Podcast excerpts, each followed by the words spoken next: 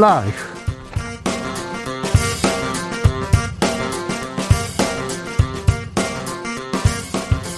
이천이십이년 이월 구일 수요일입니다. 안녕하십니까, 주진우입니다.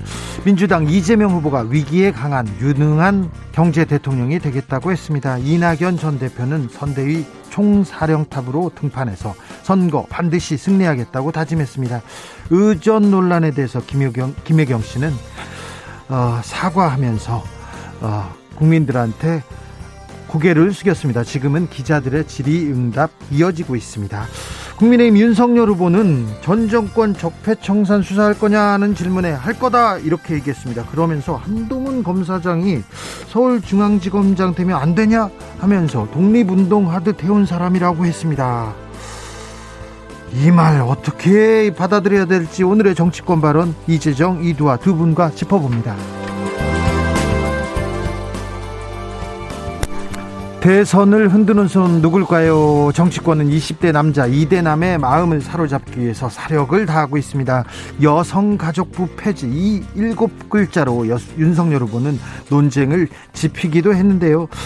그런데 반패미와 보수로 이대남을 규정하지 말라면서 목소리를 내는 청년들이 있습니다. 이대남의 이야기 직접 들어보겠습니다. 오미크론의 파도 밀려옵니다. 오늘 하루 확진자 오만 명에 육박했는데요. 전 세계적으로 사억 명 확진됐습니다. 방역당국에서는 오미크론 치명률이 계절 독감의 두 배 수준이다. 하지만 나이와 백신 접종력에 따라서 크게 편차가 있다고 밝혔습니다. 오늘부터 자가격리 기준 완화됩니다. 만약에 확진자랑 밥을 같이 먹었으면 앞으로 어떻게 될까, 될까요? 어떻게 달라지는지 주스에서 정리해봅니다. 나비처럼 날아 벌처럼 쏜다. 여기는 주진우 라이브입니다.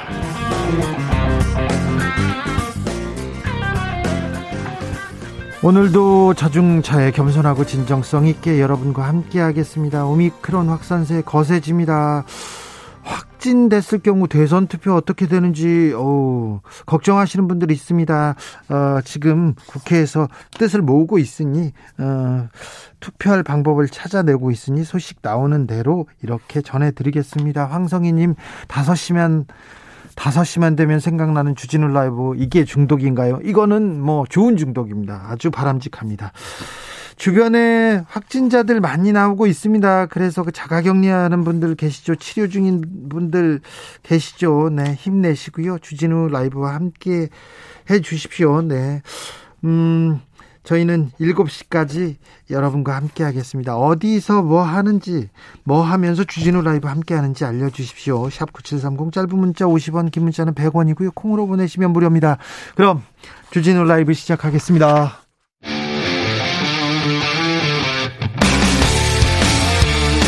탐사보도 외길 인생 이십 년, 주 기자가 제일 싫어하는 것은?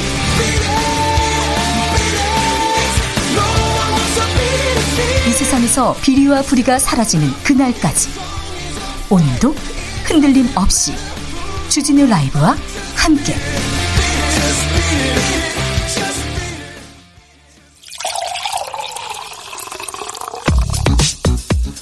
진짜 중요한 뉴스만 쭉 뽑아냈습니다. 주 라이브가 뽑은 오늘의 뉴스 주스. 정상근 기자 어서 오세요. 네, 안녕하십니까. 오늘 코로나 확진자가 오만 명에 육박했네요. 네, 오늘 코로나십구 신규 확진자 수는 사만 구천오백육십칠 명이었습니다. 역대 최다 확진자 기록을 다시 갈아치웠고요.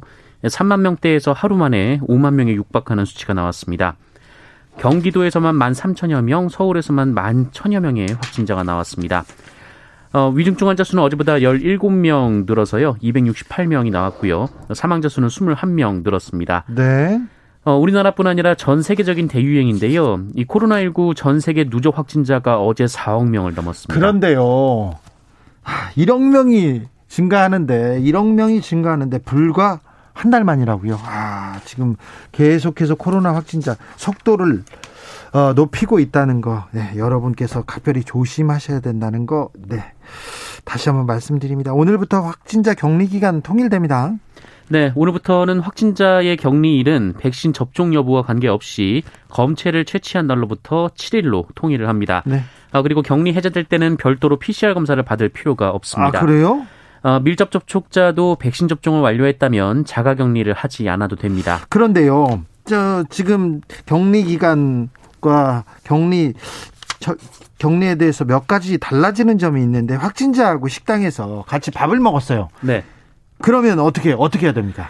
어, 자가격리 대상자가 아닙니다. 아니에요? 네, 이 밀접 접촉을 했을 때 자가격리를 하게 되는 대상은 요양병원이나 요양원, 이 주간보호센터 같은 장기 요양기관, 어, 혹은 정신건강시설, 어, 그리고 장애인시설 같은 감염 취약시설 삼 종에서 밀접 접촉이 이루어졌을 경우만 해당이 됩니다. 그렇다면요, 가족 중에 한 명이 확진됐어요. 그러면 어떻게 됩니까? 나머지는 격리해야 되는 거 아닌가요? 네, 확진자 동거 가족의 경우 백신 접종을 완료했다면 별도의 격리가 없습니다. 아, 그래요? 어, 대신 수동 감시 대상이 됩니다. 어, 모든 동거 가족은 수동 감시 육, 칠일 차에 이 피씨알 검사에서 음성 판정을 받아야 수동 감시 대상에서 해제가 됩니다. 예. 어, 저기 가족이 없는 일 인 가구입니다. 일 인 가구인데 걸렸어요, 코로나에. 네. 약은 사 먹어야 될 텐데, 뭐 밥은 먹어야 될 텐데, 이건 어떻게 해요? 어, 그럴 때는 보건소를 통해서 약을 배송받을 수 있을 것으로 보입니다. 아, 예. 어, 그리고 생필품 같은 경우에는 온라인으로 구매하시면 됩니다. 자, 대선 당일날 코로나 확진자들은 투표 어떻게 하지? 지금 국회에서, 국회에서 투표하는 방안을 검토하고 있습니다. 정해지면 알려드리겠습니다. 칠육팔칠 님, 칠육칠팔 님의 의견입니다. 저 근무하다 말고 병원에 가서 코로나 검사받고 왔어요. 다행히 음성 나왔습니다. 아이고, 다행입니다. 일삼사공 님, 산책로에서 걷기 운동하고 있는데요, 날씨가 포근해서 그런지 많은 사람들이 나왔습니다. 아, 네, 그렇죠. 삼이팔칠 님께서 오미크론으로 혈액이 부족하대서 헌혈하러 가면서 주진우 라이브 듣고 있습니다. 우리 대선 후보들 답답합니다. 무엇이 국가를 위하고 국민을 위하는 건지 시대마다 상황마다 다를 텐데, 지금 이 시대 상황에 어떤 대통령 을 요구하고 있을까요? 고민이 깊군요. 삼이팔칠 님, 뭐 매우 훌륭하십니다. 헌혈을 하면서 헌혈을 하러 간다. 아, 네, 존경합니다. 네. 주진우 라이브 듣고 계신다고요? 감사합니다. 자, 민주당에서는 이낙연 전 대표가 선거를 진두지휘하게 됐습니다. 네, 어제 신임 총괄 선거대책위원장에 임명된 이낙연 전 민주당 대표는 오늘 선대위 회의를 주재하는 자리에서 국민의 삶을 지키고 국가의 미래를 다지는 책임있는 정책을 끊임없이 내놓겠다며 민주당에 기회를 달라라고 호소했습니다. 네, 그리고 김혜경 씨는 오늘 사과했습니다. 네, 오늘 다섯 시에 기자회견을 했는데요. 어, 김혜경 씨는 본인의 부족함으로 생긴 일들에 대해 국민 여러분께 다시 한번 죄송하다라고 밝혔습니다. 네. 이 언론에 보도되고 있는 배모 사무관은 오랫동안 인연을 맺어온 사람이라고 했고요. 어, 오랜 인연이다 보니 때로는 많은 도움을 받았고, 하지만 공직자의 배우자로서 모든 점에 조심하고 공과 사의 구분을 했어야 되는데 많이 부족했다며 어, 특히 제보자에게 사과한다라고 밝혔습니다. 이 부분에 대해서는 잠시 후에 저희가 자세히 어, 논해보겠습니다. 그런데 윤석열 국민의힘 후보 오늘 인터뷰에서 인터뷰에서 적폐청산 얘기가 나왔습니다. 네, 윤석열 후보는 오늘 공개된 중앙일보 인터뷰에서 집권 시 이 문재인 정부의 적폐를 청산하는 수사를 하겠다라고 밝혔습니다. 어, 윤석열 후보는 문재인 정부 초기처럼 이 전 정권 적폐청산 수사를 할 건가? 라는 질문에 대해 어, 해야죠, 수사가 돼야죠라고 답을 했는데요. 어, 윤석열 후보는 대통령은 수사에 관여하지 않는다라면서도 이 문재인 정권에서 불법과 비리를 저지른 사람들도 법에 따라 또 시스템에 따라 상응하는 처벌을 받아야 한다라고 말했습니다. 어, 중간에 한동훈 검사에 대해서도 얘기했습니다. 네, 중앙일보는 이름을 밝히진 않았습니다만 그 윤석열 후보가 특정 검사장을 언급을 했습니다. 네. 이 다른 언론은 이를 한동훈 검사장이라고 보고 있는데요. 한동훈 검사가 맞습니다. 네, 윤석열 후보는 왜 A 검사장을 무서워하나라면서 그 검사가 서울중앙지검장을 하면 안 된다는 건 말이 안 된다라고 주장했습니다. 그러면서 거의 독립운동을 하듯이 검찰을 해온 사람이다라고 주장했습니다. 그런데요, 그럼 한동훈을 내세워서 적폐청산을 한다는 건가, 보복수사를 한다는 건가, 굉장히 많은 논란이 지금 진행되고 있습니다. 청와대에서도 불쾌하다는 입장 나왔어요? 네, 청와대 고위 관계자는 오늘 기자들과 만난 자리에서 윤석열 후보 인터뷰 내용에 대해 매우 부적절하고 매우 불쾌하다라고 말했습니다. 어, 이 관계자는 윤석열 후보가 민주당 정권이 검찰을 이용해 얼마나 많은 범죄를 저질렀나 이렇게 주장한 부분이 불쾌하다고 말했습니다. 알겠습니다.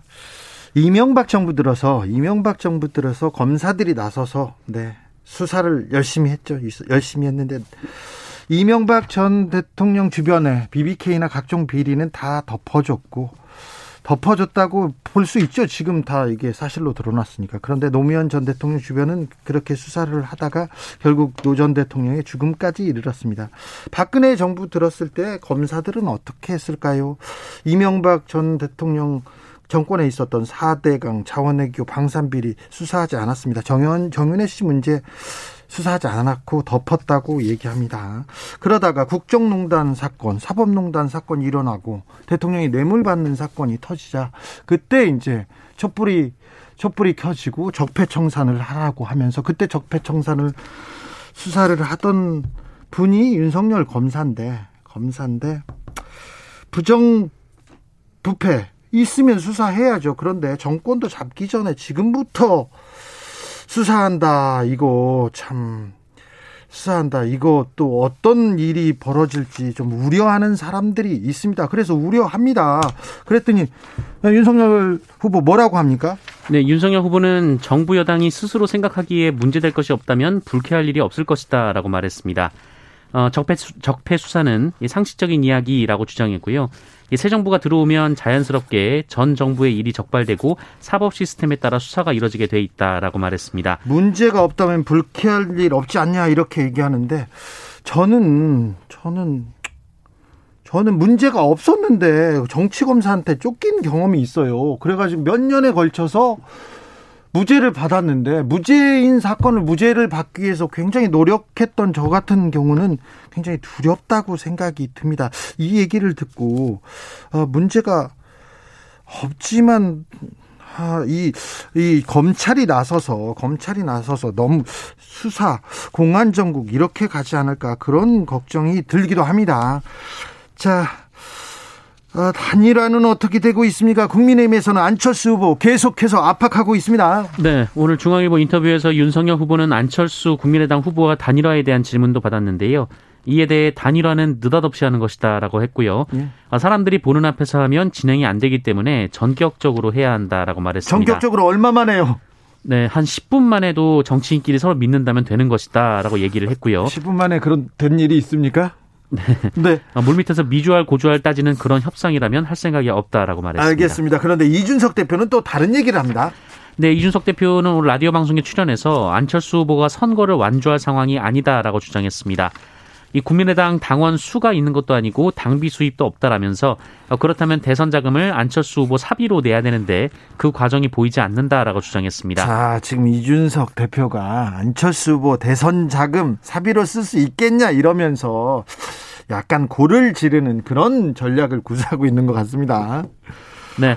어, 그리고 안철수 후보는 서울시장 선거 때 아무도 묻지 않았는데 출마를 선언하면서 야권 단일 후보가 되겠다고 했다라면서 자기 마음대로 하는 분이라고 비난했습니다. 계속해서 이준석 대표는 안철수 후보를 예, 때리는 그런 역할을 하고 있습니다. 안철수 후보는 매우 좀 불쾌한 것 같습니다.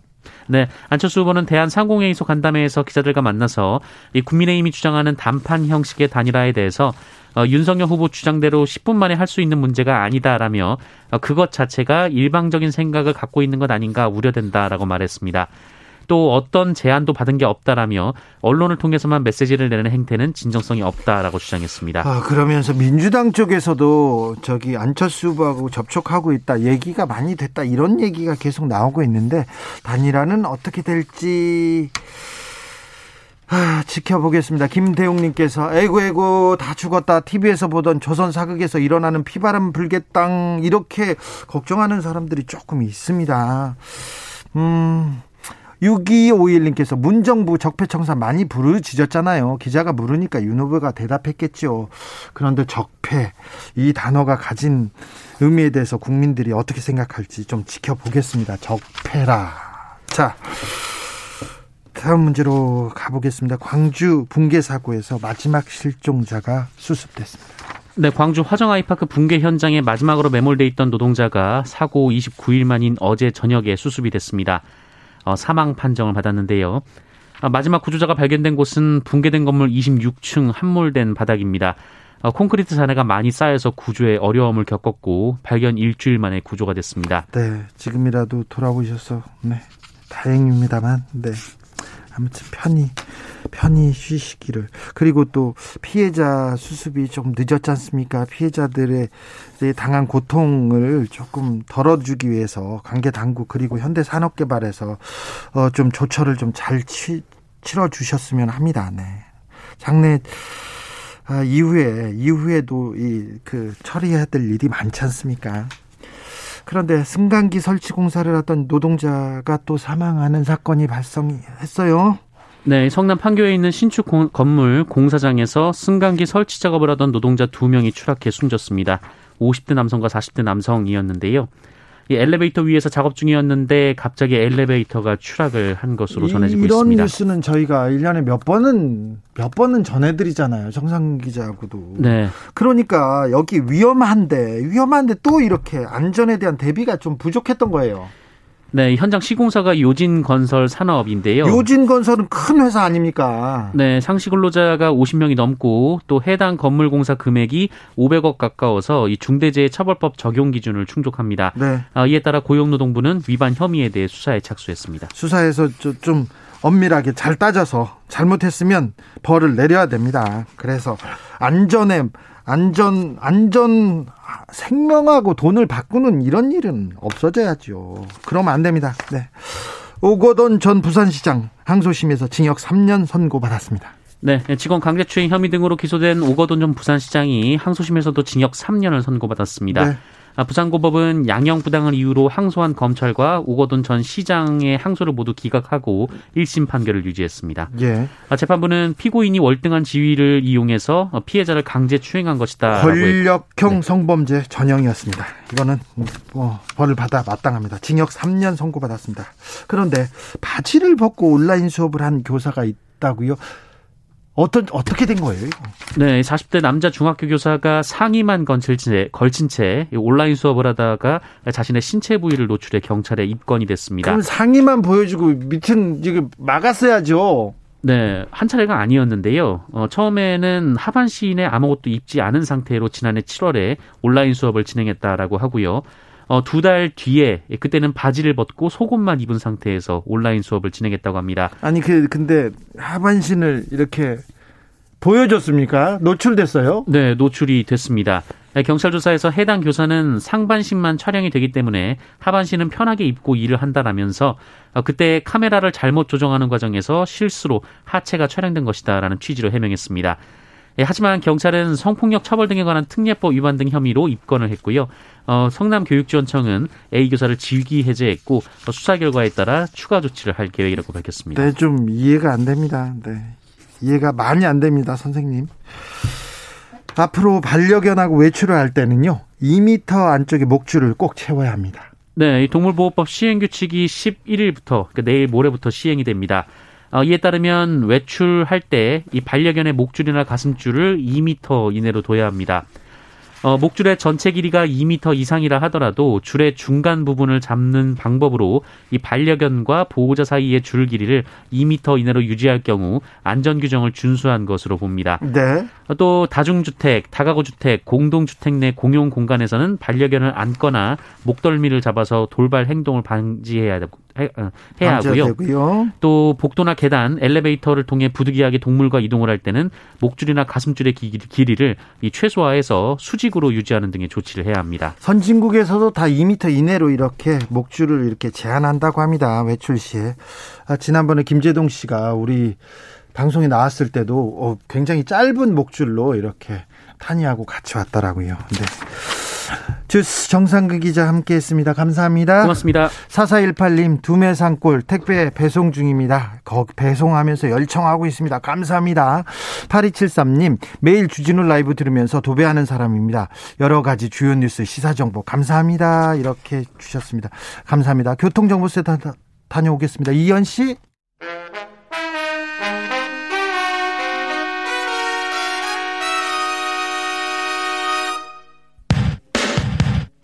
주진우 라이브 돌발 퀴즈. 오늘의 돌발 퀴즈는 주관식으로 준비했습니다. 문제를 잘 듣고 정답을 정확히 적어 보내주세요. 어제 베이징 올림픽에서 우리 선수단의 첫 메달이 나왔습니다. 스피드스케이팅 남자 천오백 미터에서 김민석 선수가 동메달을 따냈는데요. 김민석 선수는 키열스 나이스, 토마스 크루 등 두 명의 이 나라 선수에 이어 삼 위를 차지했습니다. 불공정 올림픽이라는 논란에 휩싸인 이번 올림픽에서 실력으로 첫 메달을 딴 김 선수에게 박수가 쏟아지고 있는데요. 자, 여기서 문제. 우리나라가 쇼트트랙 강국이라면 스피드스케이팅 강국은 원래 이 나라가 유명했죠. 유럽 서부에 있는 입헌군주제 국가로 암스테르담의 수도인 이 나라는 어디일까요? 샵 구칠삼공 짧은 문자 오십 원, 긴 문자는 백 원입니다. 지금부터 정답 보내주시는 분들 중 추첨을 통해 햄버거 쿠폰 드리겠습니다. 주진우 라이브 돌발 퀴즈, 내일 또 만나요.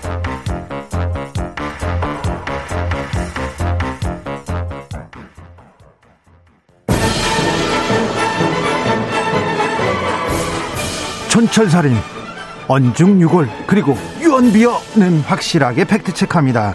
말말말 말 달리자, 여의도 마사회. 여야 최고의 스피커 둘을 뭉쳤습니다. 자, 이재정 더불어민주당 의원 어서 오세요. 네, 안녕하세요, 이재정입니다. 그리고 국민의힘 선대위 법률지원단 이두아 부단장 어서 오세요. 네, 안녕하세요. 근데 저는 이제 야당의 최고의 스피커라고 하긴 부족해서 이재정 의원님은 맞으신데, 네, 저는 약간 부족한 게 있어요. 우리가 아니 우리가 최고의 스피커라고 여기서 지정했어요, 임명했어요. 아, 네. 저도 그러면 그런 줄 알고 그냥 가만히 아, 있었습니다. 네, 네. 인정하고 그냥, 말고의 문제가 아닌 것 같아서. 네, 자, 마사회, 자, 마이크를 사랑하는 사람들의 모임이기. 합니다. 자, 그런데 첫 코너, 첫 시간이어서 코너에 임하는 소감 먼저 들어보겠습니다. 먼저 이두아 부단장님. 아, 저 최진봉 교수님 이렇게 떠나셔서 조금 안타깝고요. 뒤에서 네. 또 해요. 네, 딴 방송 하시겠지만. 네, 근데 아유, 그래서 네. 돈 버느라고 바빠요, 그거. 그리고 이재정 의원님 뵙게 돼서 실물 처음 뵙거든요. 아, 그래요? 네, 되게 미인이시고 너무 날씬하셔서. 아니, 라디오니까 저... 딴 분들 모르실 거 아니에요. 제가 좀 해드려야 될 것 같아요. 아니, 네, 너무 이를 유도하시는... 이렇게 정장 입고 오셨는데 너무 예쁘셔서 제가 감탄하고 있습니다. 자, 이재정 의원님. 네. 아니, 저 목소리 이렇게 꺼내기가 민망할 정도의 칭찬을 해주셨는데 그건 악플 유도 발언이신 것 같고 과한 칭찬이시고요. 아, 사실 저도 티비에서만 뵀었는데 네. 굉장히 반갑게 인사를 해주셔가지고 저, 제가 약간 마음을 풀어놨는데 글쎄요. 이제 음, 방송 시작하면 그렇죠. 있으면 분노가 치밀 거예요. 괜찮아요. 네. 저 예전 대변인 할 때와 네. 같은 날카로움이 사라졌다고 우리 당원분들께도 많이 혼나고 있긴 한데 웃으면서 맞아주셔가지고 너무 편안하게 시작해서 좀 걱정은 됩니다. 이두아 부단장은 저 정치권의 음. 최고의 멋쟁입니다. 어, 어, 네. 아니 제, 제 이렇게 입고 왔는데 막 그런 멋쟁이. 네, 분발하겠습니다. 자, 두 분이 번갈아서 선서 시작하고 네. 선서하고 시작하겠습니다. 선서. 서, 선서. 네. 예. 본인은 공직선거법을 준수하고 네거티브 없이 국민과 나라를 위한 이야기를 나누겠습니다. 상대방이 말할 때는 말을 가로채지 않겠습니다. 팩트체크는 편가르지 않고 공정하게 하겠습니다. 분위기가 격해져 주진우 디제이가 중재하게 되면 곧바로 마이크에서 입을 떼도록 하겠습니다. 좋습니다. 자. 지키지 않을 때는 벌금 오천만 원씩 부과하겠습니다. 자, 여의도 마사회. 입을 떼는 거지 입을 다무는 건 아니죠. 어, 그럼요. 네. 좋은 거 알려주셨어요. 좋았어요. 네, 괜찮습니다. 네. 어, 여의도 마사회 시작이 좋습니다. 음, 이 문제부터 얘기해야 될 것 같은데, 이번 대선은 후보들보다도 배우자들이 이렇게 조명을 받습니다. 김혜경 씨도 그렇고요. 김건희 씨도 그렇고요. 김혜경 씨는 경기도 왕비 같다 얘기하고요. 김건희 씨는 신정아 같다, 최순실 같다 이런 얘기도 나오고 있는데, 방금 전 김혜경 씨가 긴급 기자회견을 열었습니다. 듣고 오겠습니다. 공직자의 배우자로서 모든 점에 조심해야 하고 공과 사의 구분을 분명히 해야 했는데 제가 많이 부족했습니다.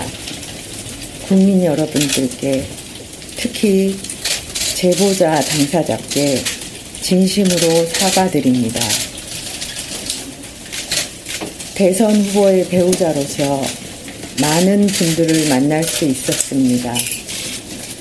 그분들에게 작은 희망이라도 드려야 하는데 오히려 근심을 드리게 되었습니다.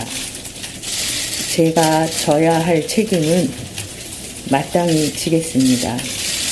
수사와 감사를 통해 진실이 밝혀질 수 있도록 최선을 다하겠습니다. 선거 후에라도 제기된 기자회견의 일부분 듣고 오셨습니다. 어떻게 들으셨습니까, 이두아 단장님? 어, 배우자들이 뭐 이런 상황에 이르게 된 건 저는 사실 좀 안타깝게 생각을 해요. 네. 안타깝게 생각을 하는데 이 부분 지금 사과를 하시고 나서 이제 지금 논평들을 막 하시더라고요. 지금 다른 방송에서도 논평을 하시는데 김혜경 씨가 그 전에 낸 입장문 그리고 이재명 후보의 입장문이 있었고 오늘 사과 기자회견이 있으셨는데 거의 동일한 거 아닌가. 왜 하셨는지 모르겠다. 하나 확인된 거는 아 제보자 A씨를 피해자라고 하셨어요. 김혜경 씨가. 그래서 그 부분은 하나 확인이 된 것 같은데 구체적인 기자들의 답 질문이 있었습니다. 상시 조력을 받은 건 아니라고 하셨는데 뭐 여러 건을 받으신 것 같은데 어떻게 된 거냐. 그리고 뭐 집으로 배달된 음식은 어떻게 된 거냐. 구체적으로 전혀 답변을 안 하시더라고요. 그래서 오늘 이 사과를 왜 하셨는지 좀 의문이고요. 그리고 본인이 후보의 배우자나 가족도 무한검증을 받아야 한다고 방송에서 말씀을 하셨죠. 네. 설 연휴에. 그래서 이런 무한검증에 대해서 이제 본인도 어쩔 수 없이 비켜나가실 수가 없는데 네. 이천십 년부터 공직 후보자 배우자니까 행안부 지침, 공무원을 사적 노무에 동원해선 안 된다는 거 이 부분을 너무 잘 알고 계실 거예요. 이천십육 년부터 지침이 있었으니까. 그래서 이 배 씨와의 관계에서도 공직의 사유화였고 그리고 이 부분에 대해서 불법적인 일이 있을 수도 있는데 진, 아, 실체적 진실을 국민들은 알고 싶어하는데 밝히신 실체적 진실은 전혀 없었습니다. 사과를 거듭하다가 공개적으로도 사과했다. 그런데 사과를 왜 했는지 모르겠다고 합니다. 이재정 의원님. 네, 사과라는 것이 사실은 얼마만큼 진정성 있게 국민께 다가가느냐. 에 어, 초점을 맞춰서 태도의 면도 좀 봐주셨으면 좋겠는데요. 방금 기자의 추가 취재 내용, 추가 질문 내용들은 대변인실에서 이미 어, 내용으로 밝힌 바가 있습니다. 어, 그걸 후보자 입을 통해서 또 반드시 이제 구구절절 다시 반복해야 되는지는 어, 차치했으면 좋겠고요. 다만 어, 사과를 요청해도 당사자 보기가 그렇게 힘들었던 어, 타 후보와 비교해 볼 때는 그래도 국민들께서는 어, 그래. 이러면서 사과를 당장 못 받아들이시더라도 그 태도에 하나씩 하나씩 노여움을 거두시지 않을까라는 생각은 해봅니다. 다만 부적절한 일에 대해서는 어찌되었건 간에 어, 그 잘잘못이 지금 세간의 또는 야당의 문제 제기와 관련해서는 조금 핀트가 어긋난 측면도 있습니다. 충분히 설명을 드려가지고 납득된 측면도 있지만 관리적 책임에서 몸을 낮추고 후보도 그리고 또 어, 김혜경 후보자도 아, 후보자 배우자도 분명히 그 점에 대해서는 기꺼이 책임을 지고 나섰다는 점, 그 점에 초점을 맞춰주셨으면 좋겠습니다. 선거가 얼마 남지 않았고 어, 이건 정말 팩트에 대한 확인의 공보단의 어떤 설명보다도 국민에 대한 어, 몸낮춤 그리고 그 태도에 어, 많은 분들이 더 주목하고 계시지 않나 저는 그렇게 생각합니다. 근데 참 안타까운 게 여기도 일월 이십팔일 날 이제 공중파 한 군데 보도로 처음 시작이 됐죠. 그런데 그때 배모 씨, 배 씨의 입장문이 이제 공보단을 통해서 나왔는데 허위 사실이라고 펄펄 뛰시더라고요. 그러면서 이 부분 선거 개입 의도가 있으니까 법적 책임 져야 될 것 같다 이랬는데 뭐 케이비에스 보도도 나오고 다른 종편 보도도 나오니까 그 배 씨가 뒤로는 그 제보자한테 사과하고 싶다 문자도 보내고. 그 뒤에 나온 사과문이 자신의 불찰이다. 그리고 이재명 후보 그리고 김혜경 배우자 입장이 다 나왔었는데요. 이재명 후보 출마 선언문에 억강 부약이라는 얘기 나오시죠. 전문가 몇 명이면 그럴듯한 공약은 얼마든지 만들 수 있지만 현재라는 거울에 비친 과거가 바로 미래입니다. 누군가의 미래가 궁금하시면 그의 과거를 보시면 됩니다. 출마 선언문. 작년 출마 선언문에 나오는 얘기신데요. 그럼 과거가 궁금하면 미래가 궁금하면 궁금하면 이 이재명 후보와 배우자의 과거를 저희가 보는 거죠. 공직자의 공직자, 공직자의 배우자로 살아온 과거로 공직자 검증을 저희가 하는 겁니다. 네, 지금 어, 말씀하신 그러니까 원칙적으로 어, 이미 국민 앞에 천명하신 그 모습 그대로 저는 국민한테 몸 낮춰서 스스로 책임지고 나신 거, 나서신 거라고 생각하거든요. 어, 이렇게 이제 쌍방향의 토론을 할 때는 상대 후보를 거론을 안 할 수가 없는데, 국민의 후보, 힘 후보 같으면요, 하나하나 사실관계만 따박따박 따지고 있었을 겁니다. 우리 당내에서도 또 지지자들도 아니 저런 언론 보도와 야당의 억측들에 대해서는 대응을 해야 되는 거 아니냐라는 부분이 있고, 실제 대응을 설명한 부분도 있고 해소된 부분도 있지만, 전체적으로 배모 씨가 사실은 상급자로서 어공이 어공한테 한 갑질이긴 하지만 관리자로서의 총체적 책임을 기꺼이 지신 거거든요. 저는 여러 가지 의혹에도 정말 후보자, 배우자로서의 마땅한 역할도 안 하면서 드러내지 않는 것보다는 국민께서 천천히지만 조금 불편함들을 덜어내고 계신다. 저는 그렇게 생각합니다. 꼭 한 말씀만 드리자면, 배 씨한테 말씀하신 것처럼 음. 제보자한테 직접 지시했는지 아닌지는 저희도 모르겠습니다. 네. 확인이 되지 않는 거지만 네. 말씀하신 것처럼 우리 저희 이제 김혜경 삼호라고 하고 싶은데 음. 그렇게 말하면 안 될 거고 네. 그죠? 후보자 이재명 후보의 배우자인 김혜경 씨께서도 본인이 인정하는 것처럼 배 씨한테 조력을 받은 건 인정하시는 것 같아요. 친분이 예, 예. 있어서. 근데 그거 자체가 아시잖아요. 그 공무원의 사적 노무가 동원이 금지돼 있으니까 그거 자체가 불법적이거나 갑질적인 자, 대부분, 문제가 있죠. 예, 대부분 문제들은 공적인 영역에 속하는 거였습니다. 네. 다만 그것들에 더 넘어선 부분은 사실은 어, 그러니까 배우자로서는 알 수 없는 영역의 것도 있습니다. 그것까지도 기꺼이 지금은 책임을 지신 거거든요. 자, 여기서 그런데 그 사실관계를 잠시만요. 해명, 해명 잠시만요. 조혜숙님도 음. 인사는 그렇게 친절하게 잘하고 막 칭찬하시더니 네. 토론 시작되자마자 물고 뜯고 잘하고 있습니다. 아직 시작도 안 했습니다. 아니, 물고 그런데 뜯고는 아니고 아, 물고 뜯고도 아니죠. 예, 이 토론은 해야죠. 네. 또 예. 그런데. 자, 김혜경 씨의 사과는 김건희 씨의 사과 비교하면 뭐가 달랐어요? 좀 더 이렇게 감명하셨던 것 같아요. 이제 얘기가 짧고, 그리고 사실은 질문은 받으셨다고 이제 저희하고 비교를 하고 싶어 하시는 것 같은데, 뭐 기자분들한테 질문을 받았지만 답변은 구체적으로 전혀 안 하셨기, 안 하셨기 때문에 의문, 그 별로 차이점을 못 느끼겠고요. 차이 하나 있어요. 어떤가요? 마스크 쓰고 계시더라고요. 네.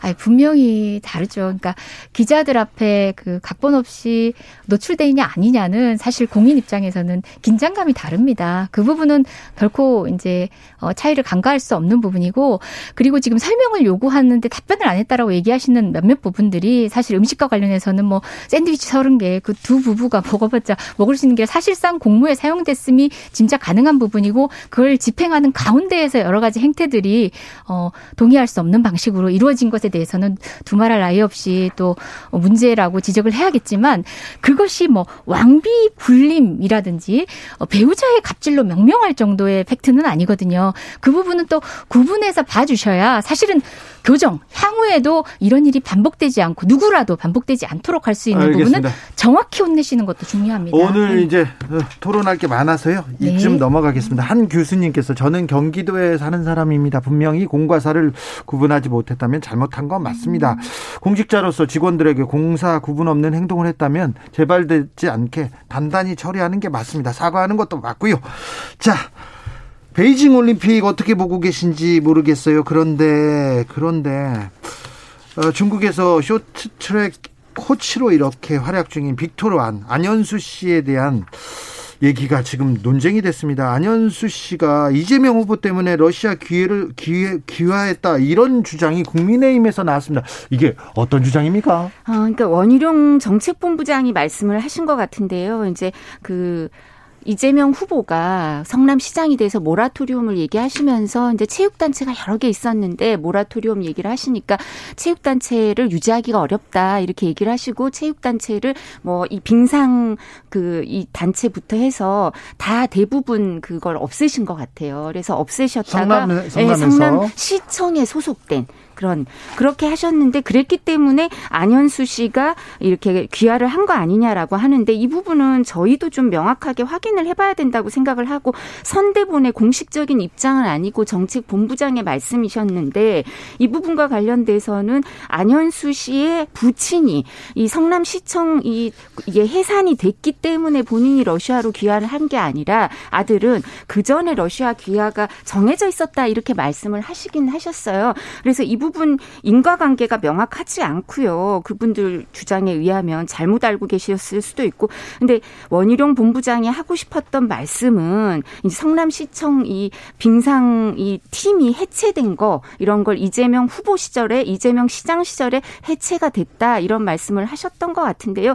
이런 부분에 대해서 이제 중풍이 이제 선거의 가장 중요한 네. 요소로 된다 이러니까 여러분들이 선대본에서 얘기를 하시는데 뭐 예를 들면 그 민주당에선 안민석 의원이 삼성이 빙산연맹 회장사를 그만둬서 편파반정이 생겼다 이렇게 또 말씀을 하세요. 어, 지금... 근데 이거는 더불어민주당의 공식적인 입장은 아니실 것 같거든요. 네. 그러니까 이런 얘기를 서로 각자 하고 계신데 이 부분에 대해서 안민석 의원은 이천십팔 년에는 빙상연맹 지도부 다 물러나야 근본적으로 문제가 해결된다라고 네. 하셨던 분인데 지금은 삼성이 회장사를 그만둬서 편파반정이 생겼다 이렇게 말씀하고 계십니다. 이건 개인의 이제 일성인 것 같은데 명색이 정치본부장이시고 어, 야당의 또 주요 경선 후보자 중에 한 명이셨고 또 광역지자체 단체장이시기까지 했던 어, 연륜이 있는 정치인인 원희룡 의원님께서 이런 그러니까 원희룡 정치본부장님께서 이런 방식으로 소위 말해서 이제 올라타기 방식으로 이렇게 이슈를 소모하는 게 최근에 좀 안타깝게 여겨질 때가 굉장히 많아요. 자, 그러면 어, 우리 그 말씀하신 대로 안코치 아버님이 이천십사 년에 한 인터뷰가 있거든요. 관련한 논란을 그렇게 휘발성 있게 소모하는 사람들에 대해서 명백하게 선을 긋고 말씀을 하셨고 그 부분을 조금 판파팡정에 분노하는 이제 국민의 어떤 심리에 기대서 선거 국면에 어, 유불리한 어, 이슈로 이렇게 소모하시는 거는 경위 있는 정치인의 어, 책임지는 태도는 아니다. 관련된 귀와 관련된 거는 좀 오버로 이렇게 정리하겠습니다. 네. 그런데 안민석 의원도 오선 의원이신데다가 또 여기도 아마 그 문체부 여기 위원장인가 하셨죠. 여기도 상당히 문체위원장 하셨죠. 네, 그런 분이 편파 판정은 삼성 때문이다. 제가 그 문제는 안민석 의원한테 네. 이번 주에 자세히 따져 묻겠습니다. 네. 그 뒷얘기가 있겠죠. 문체위원장을 했고 빙상연맹에 대해서 자세히 아는데 그 부분은 그럼 이천십팔 년에 왜 그만두라고 하셨어요? 삼성 보고. 그거 그 부분에 뭐, 대해서 네, 그분이 얘기하셨어요. 팩트와, 아니 다 떠나서 이제 네. 팩트와 뭐 의견, 뭐 평가 이런 부분은 분명히 다른데 지금 원희룡 본부장님의 말씀은 명백하게 팩트와 어긋난 방식으로 활용을 하셨으니까 네. 이제 문제 제기를 많이 하시는 알겠습니다. 것 같아요. 비판을 많이 받으신 것 같아요. 원희룡 본부장님한테 예. 저도 약간 지금 이재정 의원님처럼 예. 의문이 있는데 저도 뒷배경이 있을 수도 있다고 생각하거든요. 네. 말 못할 사연이 안현수 의원, 안현수 선수 아버지한테 있다가 이렇게 생각을 하실 수도 있기 때문에 우리 원 원희룡 본부장께도 한번 여쭤봐 주세요. 저도 본부... 못 여쭤봤어요. 알겠습니다. 원희룡 본부장도 저기 주진우 라이브에 한번 오시라고 네, 하시죠. 저도 사실관계를 네. 자, 원희룡 본부장이나 저기 국민의힘에서는 방송 출연을 잘 안 합니다. 네. 아, 원희룡 본부장님 딴 데 많이 나가시던데. 그렇지 않습니다. 잘 안 안 합니다. 그러세요? 자, 그 부분에 대해서 자, 오늘 저는 이 뉴스에 주목합니다. 윤석열 후보한테 집권하면 집권하면 전 정권 적폐청산 수사할 건가 할 거다 그러면서 적폐청산을 얘기하면서 A 검사장 한동훈 검사장 얘기를 했습니다. 그래서 어, 다른 사람들이 보면 한동훈을 중용해서 이거 보복하는 거 아니냐 이런 얘기가 계속 나오고 정치권에서도 크게 논란이 되고 있습니다. 이 뉴스 어떻게 보셨습니까? 이재정 의원님. 일관성 있으세요.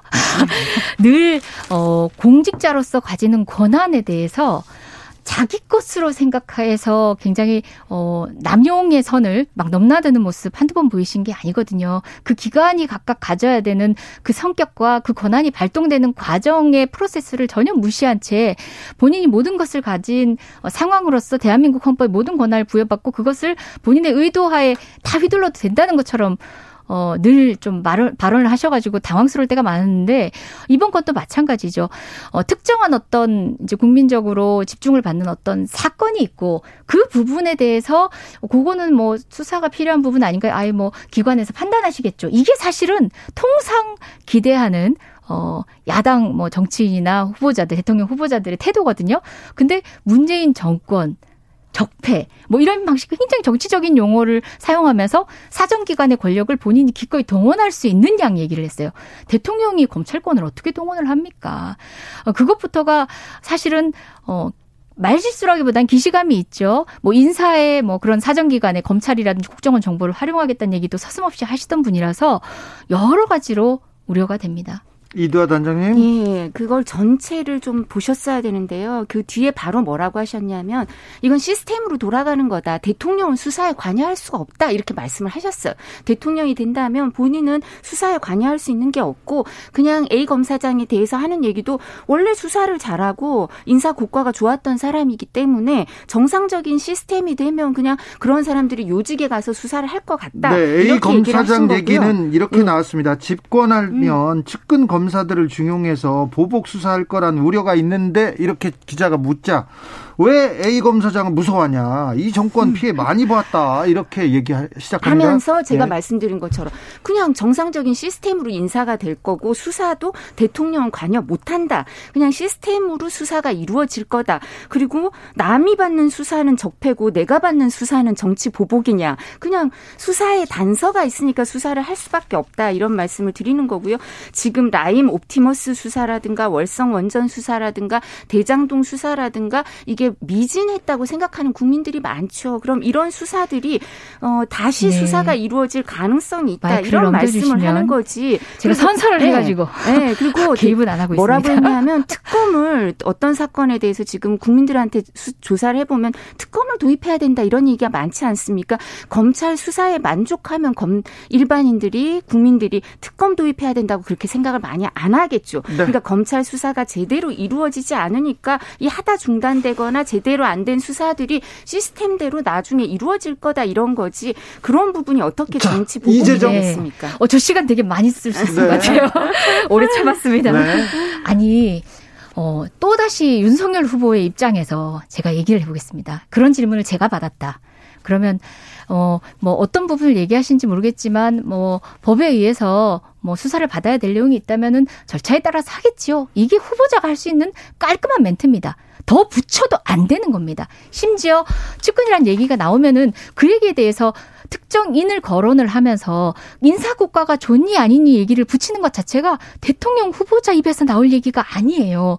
심지어 그 사람이 실제 어느 직책이 있고 어떤 수사를 구체적으로 하고 있는 상황에서 누군가가 물어봤을 때 아, 대통령이 그 직접적인 그 수사에는 관여한 입장이 아닙니다. 할 때나 할 수 있는 코멘트지 그것도 아니고 그 어, 한동훈 같은 경우는 심지어 지금 배우자하고 어, 그 채널A 사태 당시에 어, 전화도 엄청 하고 카톡도 엄청 나눈 사이로 실질적으로 아니 정말 어, 다이렉트로 한, 김건희 씨가 한 라인이 한... 있는 거 아니야? 이런 얘기까지 듣던 사람입니다. 그 사람을 옹호하듯이 그런 방식의 얘기까지 지금 한다? 그 사람과 관련된 어떤 한동훈 검사와 관련된 어, 어떤 지금 인사 발령이 난 것도 아니고 그 사람이 직접 하고 있는 수사에 대해서 구체적인 건을 언급하면서 한 얘기도 아닌데 어, 후보자가 그런 얘기까지 언급해서 장황하게 설을 놀아놓는다? 아. 사실 기대했던 대답이 아닙니다. 아, 이제 중앙일보 인터뷰랑 다른 인터뷰, 이제 저희 정권교체 동행위원회 인터뷰를 다 보셨어야 되는데요. 질문이 구체적이어서 그래요. 지금 말씀하신 것처럼 특정인이 잘 돼야 된다 이게 아니고요. 실력 있는 사람들은 다 잘 될 거다 시스템에 따라 가서 이렇게 아니, 말씀을 그 드리는 거고요. 하셔도 안 어, 되는 거고 특정인을 염두하는 말 잠시만요. 제가 또 질문할게요. 여기서 아니, 그러면. 아니, 아니, 자, 칠구삼육 님 께서 네. 칠구삼육 님께서 한동훈 검사를 독립운동가로 비유한 것은 좀 잘못입니다. 독립운동 열사를 모독한 것입니다. 사과해야 됩니다.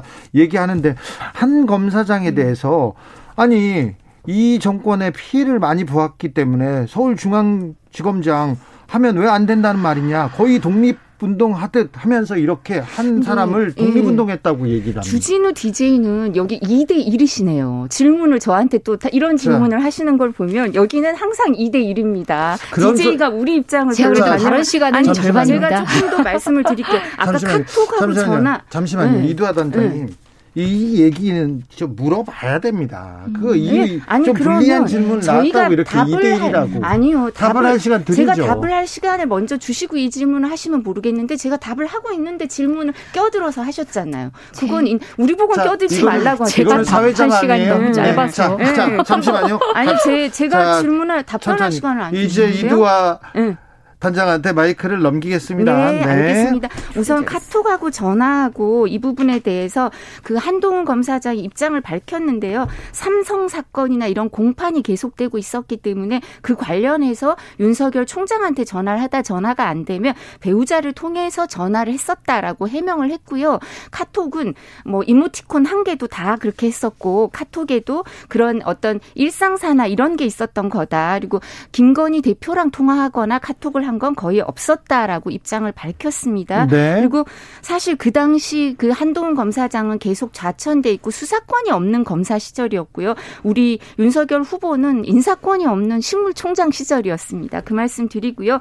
그다음에 중앙일보에서 인터뷰를 할 때도 거기서 적폐 수사라고 특정해서 물어봤어요. 물어봤어요. 그래서 그래서 맞아요. 그렇습니다. 아니면 예, 아니면 그렇게 대답을 안 했을 겁니다. 물었더라도 그렇게 음. 대답하면 안 되는 겁니다. 오십 초 쓰셨거든요. 제가 네. 오십 초 쓸 예정입니다. 그러세요?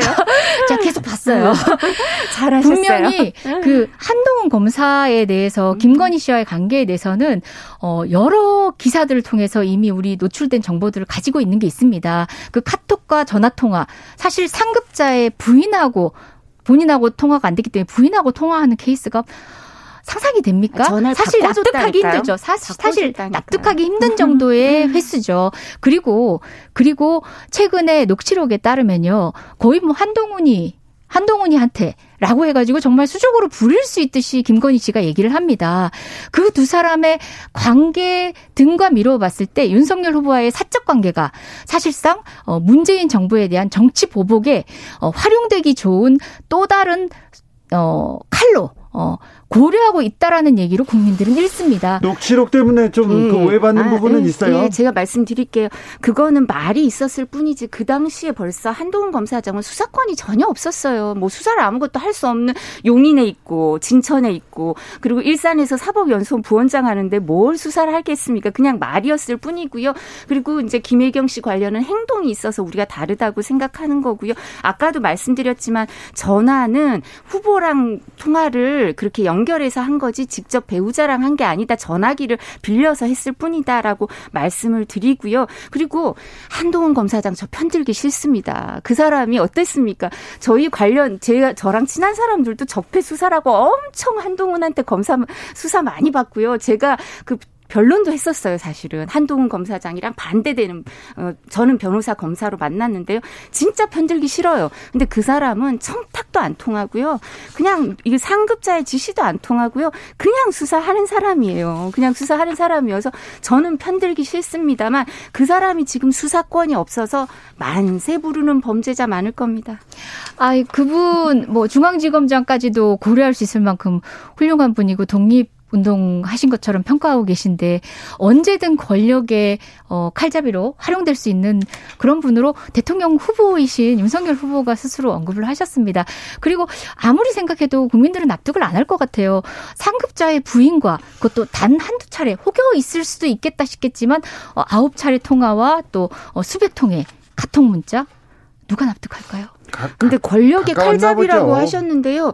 권력의 칼잡이였으면 조국 장관 수사 안 했겠죠. 그러니까 이 사람은 권력의 칼잡이가 아닌 거죠. 스스로 그냥 권력, 수사를 하는 거죠. 네. 수사를 권력, 하는 거죠. 그때의 권력은 어? 검찰 권력이고 그 권력은 윤석열이었습니다. 자. 천상천하 윤석열 독존이던 시절의 결과물이 바로 조국 수사였습니다. 근데 식물총장이 대해서 인사권도 없고 그러니까 항상 수사의 대상이 돼서 지금 공수처의 수사 몇 건인지 아시잖아요. 윤석열 후보를 상대로 하는 수사가 벌써 네 건입니다. 근데 지금 전체가 열두 건인가 이런데 윤석열 후보를 상대로 하는 게 네 건이죠. 그렇게 수사의 대상이 되는 사람인데 뭔가 잘못된 게 있으면 벌써 나왔겠죠. 육일육구 님께서 보복은 음. 어리석은 판단이지요. 소모고요. 별 소득 없는 악순환입니다.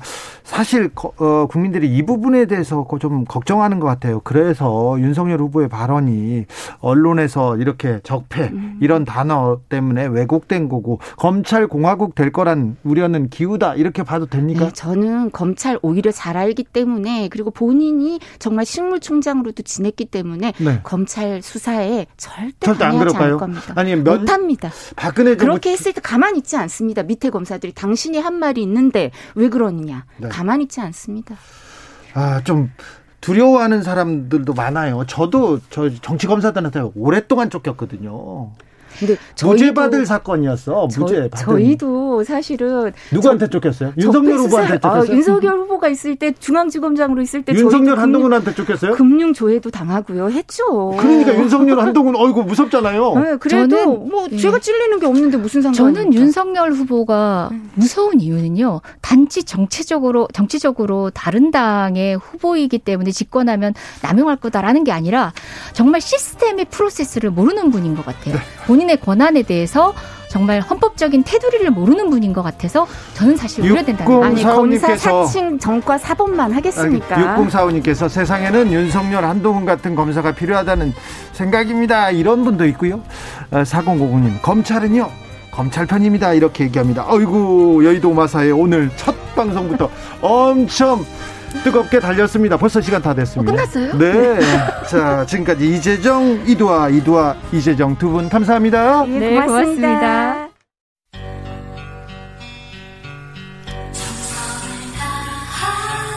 정성을 다하는 국민의 방송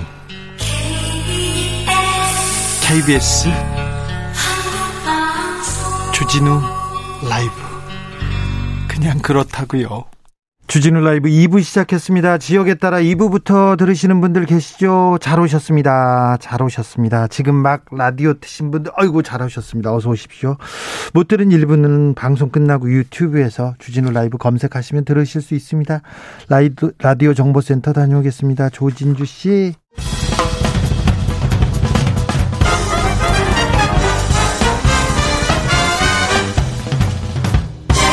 훅 인터뷰. 모두를 위한 모두를 향한 모두의 궁금증 훅 인터뷰. 이번 대선에서 가장 주목받는 세대가 있습니다. 바로 이공삼공 청년층. 그중에서도 이대남입니다. 대선 후보들이 특별히 한 후보가 이대남 공약을 쏟아내면서 이런 일이 있었는데요. 그래서 성별 갈라치기, 이대남 공약 그만해라, 안티페미 조롱문화 멈춰라, 이렇게 외치는 청년들도 나왔습니다. 그 목소리 좀 자세히 들어보겠습니다. 행동, 행동하는 보통 남자들 김현웅, 김현웅, 변현준 활동가 모셨습니다. 안녕하세요. 안녕하세요. 김현웅 활동가. 네, 안녕하세요. 네, 변현웅입니다. 변현준 활동가 반갑습니다. 안녕하세요. 주진우 라이브는 아십니까? 들으셨어요?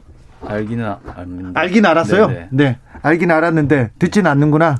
라디오를 잘 안 듣다 보니까. 네, 라디오 자체를 들을 일이 별로 없다 보니까요. 네. 저희 아버지가 좀 애청자시긴 하더라고요. 아, 그래요? 아, 이십 대 남자들은 라디오는 좀 멀구나.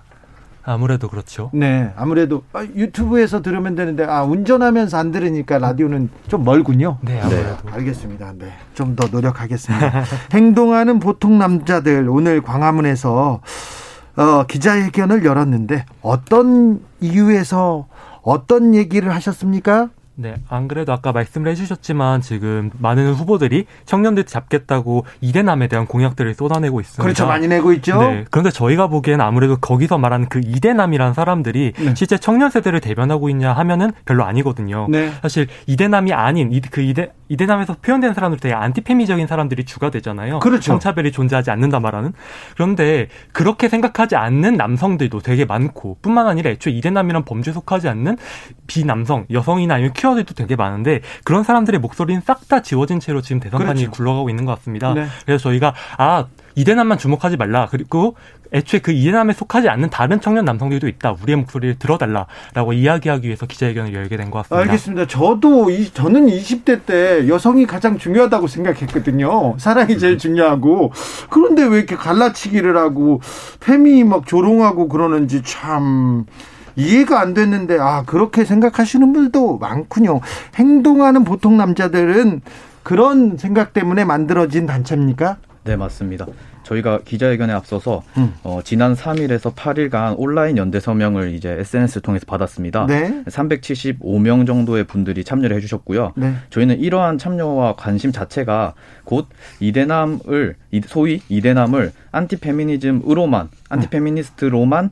어, 정의화하지 말라는 그런 공감대가 크게 있다고 생각을 하고 어, 그걸 기반으로 저희가 이제 기존에도 목소리를 내고 싶었던 남성들이 많았어요. 네. 그런데 목소리를 내지 않고 신중했던 이유는 조심스러웠던 부분은 여성의 목소리가 더 나와야 될 부분에 어, 더 다양한 목소리가 나와야 될 부분에 어, 내 목소리가 혹시나 끼어드는 것으로 여겨질 수도 있지 않을까 하는 조심성이 있었음에도 어, 불구하고 배려. 네네 있었음에도 불구하고 더 이상 안 나오지 않을 수가 없었다. 네. 호명하니까 저희가 등장했다고 생각합니다. 그래서 어, 그런 다양한 정체성을 가지고 있는 어, 이대남들이 모여서 그런 이대남은 이대남은 아니다 이렇게 외치게 되었다고 자, 생각합니다. 성별 편가르게 하는 이대남은 이대남이 아니다. 우리를 대표하지 않는다. 이런 얘기를 하셨군요. 자, 그런 얘기하면 막 악플 세례 받고 그러진 않았나요? 아무래도 공격적으로 대하는 사람이 있지 않냐는 그런 특정, 질문을 받긴 했는데. 특정 사이트가 있죠. 그렇죠. 근데 공격적으로 대하는 것에 대해서 얘기하기보다는 그것에 대해서 얘기하는 것보다는 조롱 문화에 대해서 좀 짚어내고 싶었습니다. 아, 그래요? 네, 제가 발언문을 우리를 조롱하는 친구들에게라는 발언을 했는데요. 그래서 기자회견에서 그런 네, 얘기를 하더라고요. 그런데요. 네. 우리를 조롱한 친구들로 제목을 한 이유는 네. 어, 페미니즘이란 것 자체가 우리 사회의 민주주의 공론장에서 그리고 음. 우리 일상에서 더 많이 논의돼야 되는데 마치 이제 해리포터 시리즈의 볼드모트처럼 음. 그렇게 얘기해서는 안 되는 것, 더 얘기할 수 없는 것으로 여겨지고 있는데 이걸 만든 게 바로 지금 정치권과 언론이 호명하는 그 이대남과 그 안티페미니즘이라고 생각을 합니다. 알겠습니다. 그래서 네 그렇군요. 네 그래가지고 막 화나거나 그러진 않죠? 괜찮죠? 네 그런 비생산적인 공격이나 이런 것들에 대해서는 크게 신경을 쓰지 않고 다만 네. 어, 저희 세, 우리 세대가 갖고 있는 놀이 문화라는 게 있다고 생각합니다. 예. 어, 밈과 드립 이런 걸로 대표되는 어, 그 놀이 문화 자체는 어, 좋고 나쁜 가치 판단을 할 게 아닌데 문제는 이제 그 놀이 문화 중에 약자와 소수자에 대한 조롱 문화가 존재를 한다고 맞아요, 생각을 해요. 맞아요. 그 조롱 문화, 경쟁에서 패배한 태자에 대한 조롱 문화, 그 조롱 문화가 그 중에 일부가 연장선상에서 페미니즘에 대한 조롱까지 이어졌다고 생각을 합니다. 그래서 제가 우리를 조롱한 친구들이라는 발언에서도 어.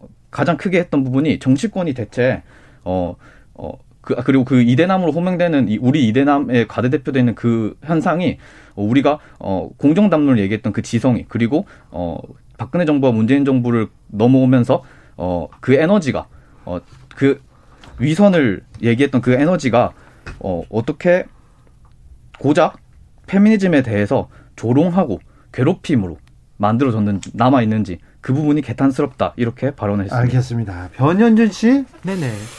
어, 이십 대 남성은 맞죠? 네, 그렇죠. 네네. 그런데 어, 정치권에서 정치인들이 언론이 이렇게 이대남 이렇게 하면서 만들잖아요. 그러면서 이대남을 에 대해서 이렇게 만들면서 막 여러 가지 얘기를 합니다. 특별히 이준석 대표가 많이 얘기하는데 자 그런 얘기를 들으면 어떻게 느껴집니까? 일단 저랑은 좀 다르다는 느낌이 아무래도 많이 드는 것 같습니다. 네. 일단 일단 그 예부터 드릴게요. 전 청년 남성이 저도 청년 남성이 맞다는 걸 증명을 해야겠는데 네. 저도 군대 가기 싫고 공정을 원하고 기성세대의 위선이나 값이 싫습니다. 그렇죠. 또 청년들이 정말 힘든 세상이라 생각하고 지금 무시받는다고 느끼기도 합니다. 그런데 제가 여기서 말씀드리고 싶은 건 저는 그 모든 것이 페미니즘 탓이라 생각하지 않거든요. 네. 오히려 지금 성차별이 실존하고 그 성차별이야말로 청년들을 힘들게 하는 근본 원인 중에 하나라 믿습니다. 반면 언론이나 정치권에서 호명하고 있는 이대남은 오로지 젠더 이슈에만 자신의 모든 관심을 쏟아내는 그러니까요. 그리고 성차별을 부정하는 사람들인 것처럼만 보여요. 적어도 저는 거기 속하지 않고요. 당연히 뿐만 아니라 제가 지금까지 만나본 많은 남성들도 물론 그들도 성차별이 정말 존재하는 거야 라고 회의를 펴기도 하고 아니면 성차별적 태도를 보이기도 하지만 그렇다고 해서 모두가 진짜 그 안티페미니즘에 갇혀있는 것만은 아니었습니다. 그... 그래가지고 모두가 다 그 언론에서 말하는 이대남 같다는 일반화는 말이 안 된다라는 생각이 들었습니다. 그렇습니다. 친구들 중에서도 여가부 폐지를 찬성하는 친구들이 많습니까? 여가부 폐지라는 구호 자체에 처음엔 어 그게 맞지 않아 라고 대답하는 친구도 꽤 되긴 해요. 근데 막상 음. 대화를 해보면 어? 어? 어? 이게 이런 얘기였어? 라고 하는 친구들이 오히려 저는 더 많았던 것 같습니다. 네, 다양한 생각을 가진 여러 세대의 목소리, 특별히 이십 대의 목소리를 이렇게 듣고 공론화하고 갈등을 조정해야 되는데 그게 정치 역할인데 정치가 오히려 이렇게 막 편가르기 하죠. 그죠? 네, 아무래도 그런 것 같네요. 그래서 정치에서 이대남 나올 얘기가 나오면 그렇게 편치는 않을 것 같아요. 네, 그렇죠. 마음이 네. 많이 불편합니다. 그렇습니까? 네. 특별히 네 유호진님도 이대남이라는 프레임을 자꾸 만들지 말아라 이렇게 얘기하는데 언론에 규정되는 이대남들은 어떻습니까? 더 좀 좀 재밌기도 하고 웃기기도 할 것 같아요.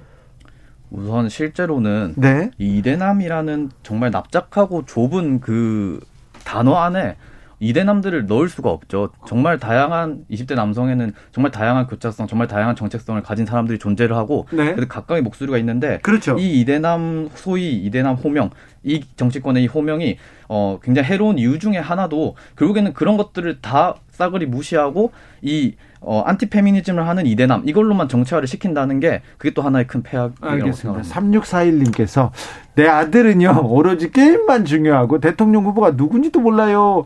친구들 중에 그런 사람들이 있습니까? 아무래도 그런 사람들이 또, 없지 않다. 예, 어, 네. 네, 있겠죠. 네, 있겠죠. 그래서 정치에 가, 정치나 사회에 관심이 있는 친구들도 있죠. 네, 김희영님, 네. 이십 대에 페미와 반페미만 있는 게 아닙니다. 이분들이야말로 이십 대를 대표할 자격이 있다고 생각합니다. 그렇죠. 이십 대는 다양한 생각을 가지고 있고 꿈도 많고요, 하고 싶은 것도 많고요, 네, 생각도 많고요. 당연합니다. 음, 자, 이대남을 조명하고 있는 언론 그리고 정치 어떤 문제가 있다고 보세요? 지금까지 지속적으로 말씀드렸던 얘기랑 결국 맞닿아있는 것 같습니다. 네. 정말 다양한 삶이 이십 대의, 이십 대의 삶 속에 존재하고 있고요. 네. 그리고 그 사람들의 많은 문제는 성차별로부터 기인됩니다. 그런데 네. 지금 이대남을 조명하고 언론과 있는 언론과 미디어는 그 다양한 삶을 모두 지워버린 채 오로지 특정한 사람들만 남겨뒀고요. 그리고 또 그 사람들의 목소리를 과대평가하면서 성차별이 존재하지 않는 것처럼 말하고 있습니다. 예. 그 부분이 아무래도 가장 큰 문제라고 다시 한번 말씀드리고 싶습니다. 그러면 정치권에서 지금 여야를 막론하고 이대남을 잡겠다고 이렇게 공약 내놓잖아요. 공약은 어떻게 보고 계십니까? 우선은 저희가 오늘 했던 이번 기자회견에서는 어. 그런 이대남은 저희가 아니다라고 네. 방금 말씀드렸던 것처럼 얘기하면서 좀 선언적인 의미에서 등장을 했다고 생각을 하시면 될 것 같아요. 네. 그리고 저희가 후속 기자회견을 대통령 선거 전에 한 번 더 기획을 하고 있습니다. 네. 거기에서 좀 이런 구체적인 공약들에 대해서 좀 얘기를 하고자 하고요. 살짝 얘기를 해보자면 결국에는 정말로 이공삼공을 위하는, 정말로 청년들을 위하는 정치인이라면 어, 성평등을 지지한다고 말하고 구조적 성차별을 포함한 차별들에 반대한다고 주장하고 관련 정책을 내는 후보여야 하는 건데 그렇지 않은 것, 그것은 진짜로 청년들을 진짜로 이공삼공을 위하는 정치인이 아니라 이용 하는 네. 정치인이 되는 거죠. 그렇죠. 그런데 이용하는 이대남을 이용하는 정치인들, 이대남 표심을 공략한다고 이렇게 안티페미 이렇게 갈라치기 한다 그런 공약을 내는 사람이 지지 이십 대에서 지지율이 올라요. 여론조사하면 그건 어떻게 보세요? 참 안타까운 일이라고 일단 생각을 하게 되는 것 같고요. 네. 그리고 사실 여기서 말씀을 드리고 싶은 거는 사실 이게 왜 그러냐, 제 생각은 지금까지 한 번도 청년 세대가 제대로 정치권에 의해서 호명된 적이 없습니다. 네. 그런데 그러니까 저기서 말하고 있는 이대남이 진짜로 나를 대변하지 않는다고 느끼더라도 네. 어쨌든 저 사람이 나를 처음으로 불러줬다는 생각 때문에 아 내가 이 이대남이 되면은 정치권으로 또 호명받는 정당한 청년이 될 수 있구나라는 생각 때문에 더 거기로 몰리는 것 같거든요. 그러니까 성차별에 성차별에 반대하던 사람들이라 하더라도 점차 아 내가 정당한 이대남이 되려면은 성차별에 찬성해야 되는 건가? 성평등이 어, 성평등이 필요 없다 주장해야 되는 건가? 라고 생각하면서 점점 이 이대남 프레임 안에 점점 갇혀 들어가는 모습? 그게 저는 보이는 것 같습니다. 삼삼이오 님께서 남성 역차별 케이스 왜 말하지 않나요? 이렇게 얘기하는데 이대남들 중에 상실감, 역차별이 있다 생각하는 사람들이 있잖아요. 어떤 점 보입니까? 분명 그렇게 느끼는 사람들이 있을 수 있고 본인이 차별받는다고 느끼는 사람이 있을 수 있고 실제로 차별을 받는 사람들이 있을 수 있습니다. 네. 근데 그것까지 다 가려버리는 게 저는 이 이대남 프레임이라고 생각하거든요. 결국 이대남 안에도 정말 수많은 정체성, 정말 수많은 교차성을 가진 사람들이 존재하는데 각자가 각자의 가진 정체성에 대해서 차별을 받는 부분이 있겠죠. 그럼 그 부분들에 대해서 정치권은 해소를 하고 그 각자의 정책들을 어, 만들어야 하는데 그것을 대결 구도로 만들게 하고 이용하려고 하기 때문에 결국 그 진짜 만들어져야 되는 정책들, 필요한 것들이 논의가 안 되고 있다고 생각을 합니다. 그 주변에서 주변에서 그 페미니즘이 금기돼 금기시되어 있습니까? 동료 남성 남성들 이런 얘기는 안 합니까? 말을 하기가 많이 힘들죠, 아무래도. 그래요? 아 그렇습니까? 네네. 페미니즘 자체에 대해서 꺼내는 걸 되게 좀 어려워하는, 네. 네, 논의하는 것 자체를 어려워하는. 얼마 전에 페미로 몰린 한 분이, 비제이 한 분이 극단적인 선택을 한 경우도 있었는데, 그럴 정도로 이렇게 온라인에서는 사이버 분리라고 하지 않습니까? 이렇게 사이버 공격이 계속되고 그런 걸 보면 좀 섬뜩합니다. 네. 그런, 네, 그런 일은 없어야 될 텐데, 호호님께서 패널들 보니까 제가 좀 오해하고 있었어요. 이십 대 남성, 남성들은. 아, 과격하고 극우적인 성향으로 오해했어요. 그렇게 합니다. 그렇지 않은 분들도 많죠. 그렇다고 저는 말씀을 드리고 싶습니다. 네. 어, 자, 어떻게 하면 우리나라 젠더 갈등, 특별히 이십 대에서 남녀 이, 이 사이에 있는 젠더 갈등을 좀 간극을 어떻게 좀 좁힐 수 있는 방법이 없을까요? 일단 기본적으로 가장 중요한 거는 정치권이랑 언론이 지금까지 자행해온 갈라치기, 그걸 좀 중단을 해줘야 될 것 같다는 생각이 제일 많이 드는 것 같습니다. 네. 그러니까 분명히 이게 대화를 통해서 여전히 해결될 수 있는 문제라고 생각을 하거든요. 네. 그런데 그거를 방해하고 있는 것이 명백하게 지금 정치권과 언론이기 때문에 네. 그 부분을 넘어설 필요가 가장 첫 번째라고 생각합니다. 물론 네. 그 이후로 넘어야 할 산이 되게 많긴 하겠지만요. 네. 아까 행동하는 보통 남자들에서 어 뭐 공약도 좀 제시하고 점검도 하고 정책도 보겠다고 이렇게 했는데요. 어, 어떤 쪽에서 이렇게 준비하고 있습니까? 그리고 여성 혐오적인 정책을 점검한다고 했는데 여성 혐오적인 정책 그 부분은 어떤 부분이죠? 사실 이번에 윤석열 후보께서 최근에 어, 그 인터뷰에서 구조적 성차별은 없다. 예? 차별은 개인의 문제다 이제라고 말씀을 하셨던 적이 있었어요. 네? 그런 부분에 대해서 어, 구조적 차별이 없다라는 것이 사실 국회의원 성비, 사 급 이상 고위공무원 성비, 기업 내 관리자 성비, 성별 임금 격차 이런 통계지표들이 보여주고 있거든요. 근데 이런 것들이 다 개인의 문제다, 여성의 문제다라고 하는 사고방식 자체가 여성혐오적 사고방식이라 생각하고 이제는 여성혐오 그리고 여성차별 같은 거 없는 거 아니야? 라고 동조하는 게 여성혐오적 사고방식이라고 생각을 합니다. 그래서 그런 부분들에 대해서 하나하나 구체적으로 점검을 하면서 어, 이, 이번 대선 국면에서 여성혐오적 발언, 여성혐오적 정책 혹은 성차별적인 정책, 성차별적인 발언들이 나오는 것 그리고 그런 각각의 구체적 영역들에 대해서 어, 후속 기자회견을 통해서 발표를 할 계획이 있습니다. 네, 이하준님께서 페미니즘은 남성 혐오가 맞음 이렇게 얘기합니다. 페미니즘을 남성 혐오라고 생각하시는 분들이 좀 있어요. 네, 많아요. 남성 입장에서 페미니즘은 뭐라고 보십니까?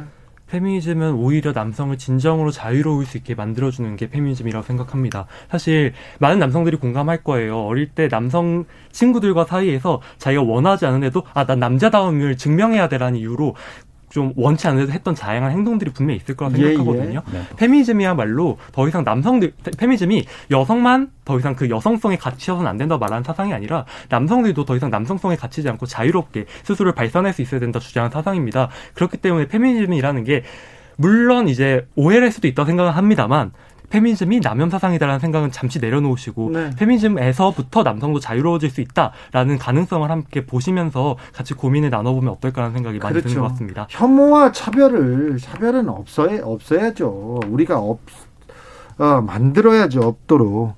사연님께서 현준 씨는 말의 속도가 조금 빠릅니다. 네, 어, 현준 씨는 아나운서로 지금 여기 나온 게 아니고요. 네, 생각을 잘 생각을 빠르게 잘 전달하고 있습니다. 아주 전달력이 좋습니다. 구삼공오 님, 페미니즘의 궁극적인 목표는 모든 사람들이 평등한 사회를 만드는 것입니다. 페미니즘, 페미니즘의 정의가 올바르게 전달되지 못한 것이 가장 큰 문제라고 생각합니다. 이렇게 지적하셨습니다. 칠이구사 님께서는 뭐 그리 복잡하십니까? 이대남이니 페미니 똑같은 대한민국 국민입니다. 이렇게 얘기합니다. 아, 행동하는 보통 남자들이 어떻게 활동할지, 아, 그들이 꿈꾸는 세상은 어떨지, 아, 좀 저는 궁금합니다. 네, 앞으로도 좀 맹렬히 활동해 주세요. 네, 알겠습니다. 네, 오늘 두 분 말씀 감사합니다. 네, 감사합니다. 지금까지 감사합니다. 행동하는 보통 남자들의 김현웅, 변현준 활동가였습니다. 감사합니다. 감사합니다. 감사합니다. 대선을 향해 외쳐라. 하루 한 소원. 주진우 라이브 청취자들이 보내주신 정치권에 바라는 소원. 하루에 하나씩 정치권을 향해 날려드립니다. 오늘의 소원은 삼칠칠삼 님. 저는 일용직 종사자인데요. 점심값 아끼려고 짜장면 먹고 일하기 힘듭니다. 물가가 오르지 않도록 해주시기를 간곡히 바랍니다. 대선까지 디 이십팔 일 하루 한 소원. 내일도 기대해 주세요.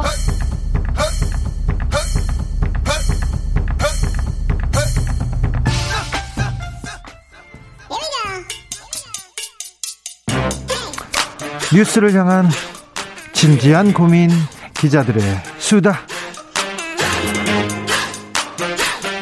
라이브 기자실을 찾은 오늘의 기자는 케이비에스 보도본부 산업과학부 김준범 기자입니다. 안녕하세요. 네, 안녕하세요. 처음 뵙겠습니다. 자, 김준범 기자님이 우리의 산업과 과학을 이렇게 책임져 주실 선생님이 되십니다. 제가 특별히 약한 부분입니다. 산업과학 꼴도 보기 싫습니다. 아, 저도 약한데 네. 뭐 최대한 좀 노력해 보겠습니다. 아니요, 저는 꼴 보기 싫은 게 아니라 되게 중요한 부분인데요. 이쪽, 머리가 좀 아프죠. 네, 네. 이쪽 분야에 대한 네. 공부는요. 네. 저는 전 잘 못하겠어요. 네. 저는 뭐 그 경제적인 거, 셈법 이런 거 있잖아요. 예. 굉장히 흐립니다. 참 살면서 숫자가 중요한데. 네. 네. 잘 해보겠습니다. 아무튼 네. 산업과학 많이 가르쳐 주십시오. 예. 자, 오늘 준비한 첫 번째 뉴스부터 가보겠습니다. 그 이제 요즘 뉴스에서 많이 들어본 이름이실 거예요. 중대재해처벌법. 네. 이게 시행된 지 한 이 주 됐거든요. 주진우 라이브에서는 이게 예. 중대재해처벌법 그리고 안전사고 이거 예. 생명을 안전을 돈으로 바꾸는 이 기업들의 처사 이거에 예. 대해서는 많이 비판해서 아 그렇군요. 청취자들이 잘 알고 있습니다. 네. 이게 일월 이십칠일부터 시행이 네. 됐습니다. 예. 원래 법 자체는 작년 작년 일월에 통과됐는데 유예 기간이 예, 일 년 동안 이제 기업들 준비하라는 시간 주고 일월 이십칠일에 시행돼서 한 이 주 정도. 지났고 사실 근데 이게 출발은 했지만 네. 여전히 반쪽짜리라는 비판이 많아요. 특히 노동계에서는 너무 그 적용 범위가 좁다. 구멍이 너무 커요. 예, 사각지대가 너무 많다. 예. 이런 반발이 있고 반대로 네. 기업 쪽에서는 이거는 뭐 경영하지 말란 얘기다. 네. 이거 어떻게 기업하란 얘기냐. 기업 죽이기 법이다. 네. 어쨌든 말이 많습니다만 일단 시작은 했고 이 주가 지났고 그리고 이 주 동안 그 중대재해처벌법이 적용될 만한 사건이 두 개가 나와서 네. 지금 두 건의 수사가 진행이 되고 맞습니다. 있습니다. 맞습니다. 최근에 큰 두 가 두 가지 사건이 있었죠. 예, 이게 이제 그 지금 현재 수사받는 사건이 두 개인데요. 네. 첫 번째는 삼표산업이라는 기업이 수사를 네. 받고 있습니다. 어, 중대재해처벌법이 시행된 지 이틀 만에. 경기도 양주 채석장에서 붕괴 사고가 나가지고 세 명이나 죽었어요. 예, 세 분이 돌아가셨는데 그게 이제 중대재해처벌법에 적용이 될 후보여서 수사를 하나 하고 있고요. 이유는 방금 전에 저희가 전해드렸어요. 예, 어제 그, 그 판교에서 일어난 요진건설이라는 곳인데, 네. 근데 사실 이제 중대재해처벌 수사는 앞으로 무한하게 수사들이 많이 나올 거예요. 우리나라는 중대재해가 엄청나게 많이 일어나거든요. 하루에도 몇 건씩 나니까요. 예, 다만 한 가지 좀 정리해드릴 부분은. 노동자가 죽는다고 무조건 중대재해처벌법이 수사되는 건 아니고 예. 두 가지의 요건이 있습니다. 예. 일단 중대재해여야죠. 중대재해라는 거는 최소한, 최소한 표현이 좀 그렇지만 노동자가 한 분 이상 돌아가시면 일단은 중대재해에 해당을 해요. 그렇죠. 중대하죠. 예, 그게 첫 번째 요건이고 두 번째 요건은 그 사고가 난 회사가 어느 정도 좀 커야 돼요. 규모가. 네. 그래서 직원이 오십 명 이상, 네. 상시 근로자 오십 인 이상이거나 만약에 공사장이라면 공사 금액이 오십억 원 이상인 경우에 해당해야만 이제 중대재해처벌 적용 대상이 돼서 고용노동부가 수사를 하는 건데. 근데 중대재해처벌 수사 대상이 된다고 하면 예. 경영자 그러니까 사장님, 회장님이 다 처벌받나요? 그건 그건 아닙니다. 우리가 네. 뭐 무슨 형법, 뭐 무슨 법, 무슨 법이 있다고 해서 무조건 처벌받는 건 아니잖아요. 예. 수사, 수사를 해서 증거가 확보가 되고 입증이 돼야 혐의가 입증이 돼야 처벌받는 건데 핵심은 그 중대재해처벌이 그 중대재해처벌법으로 경영 책임자가 사장님, 회장님이 회장 처벌을 받으려면 첫 번째 그 사고가 본사의 책임이라는 게 입증이 돼야 돼요. 그러니까 예를 들면.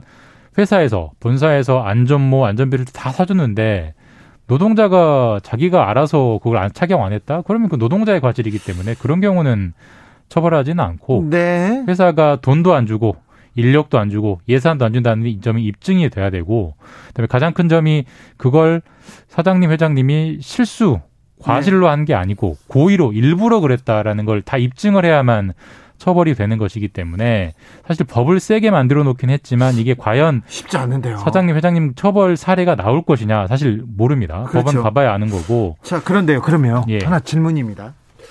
광주에서 현대산업개발공사 현장에서 큰 예. 사고가 있었지 않습니까? 예. 사상자도 많이 맞습니다. 났고.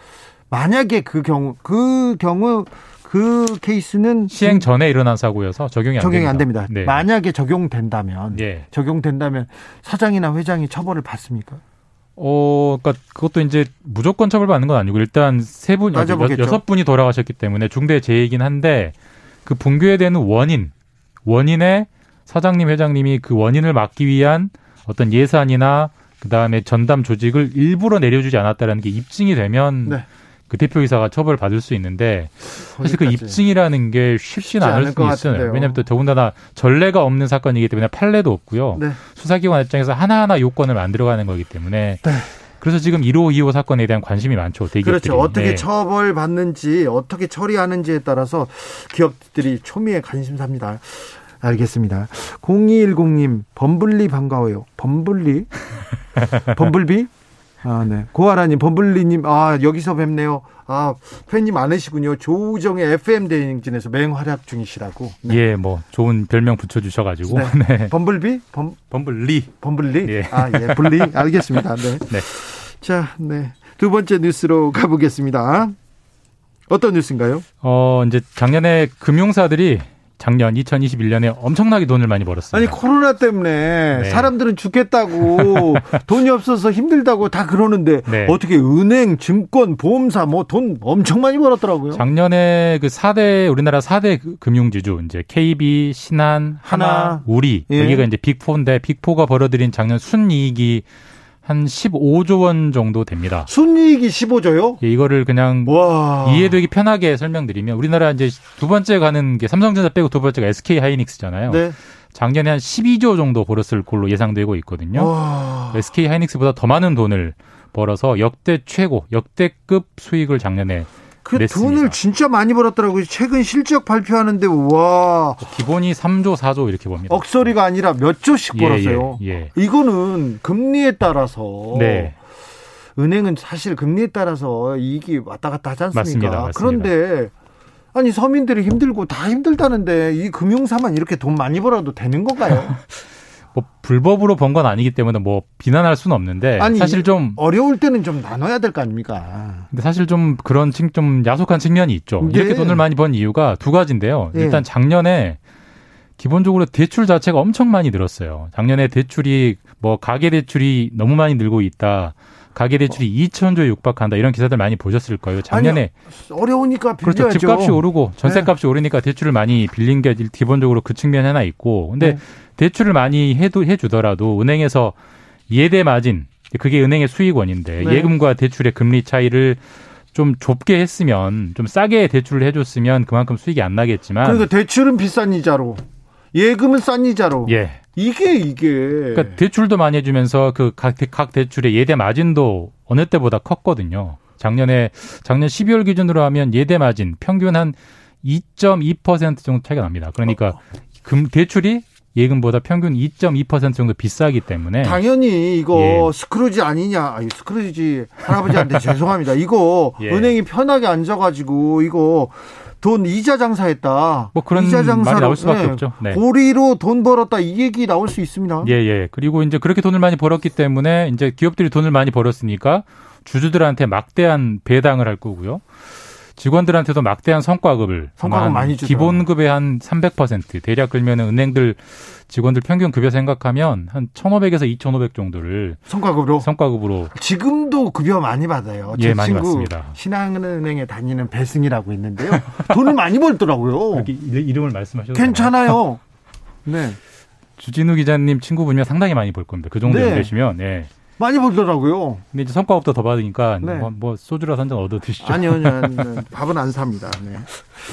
저는 술을 안 먹어가지고. 아, 예. 네. 성과급 잔치도 했는데 예. 돈도 많이 벌고 그런데 지점은 계속 폐쇄하고 있습니다. 그러니까 이게 좀 은행의 좀 공공성에 대해서 좀 다시 한번 생각해 보게 되는 대목인데 네.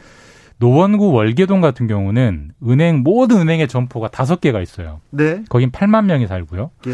근데 강남구 압구정동은 은행 점포가 스물다섯 개가 있습니다. 거기에는 아. 이만 오천 명이 삽니다. 그렇습니까? 사람 대비 그 점포수가 너무 많이 차이가 나잖아요. 근데 네. 돈이 그만큼 이제 강남 압구정동에서 돈이 되기 때문에 그만큼 많이 하는 건데. 네.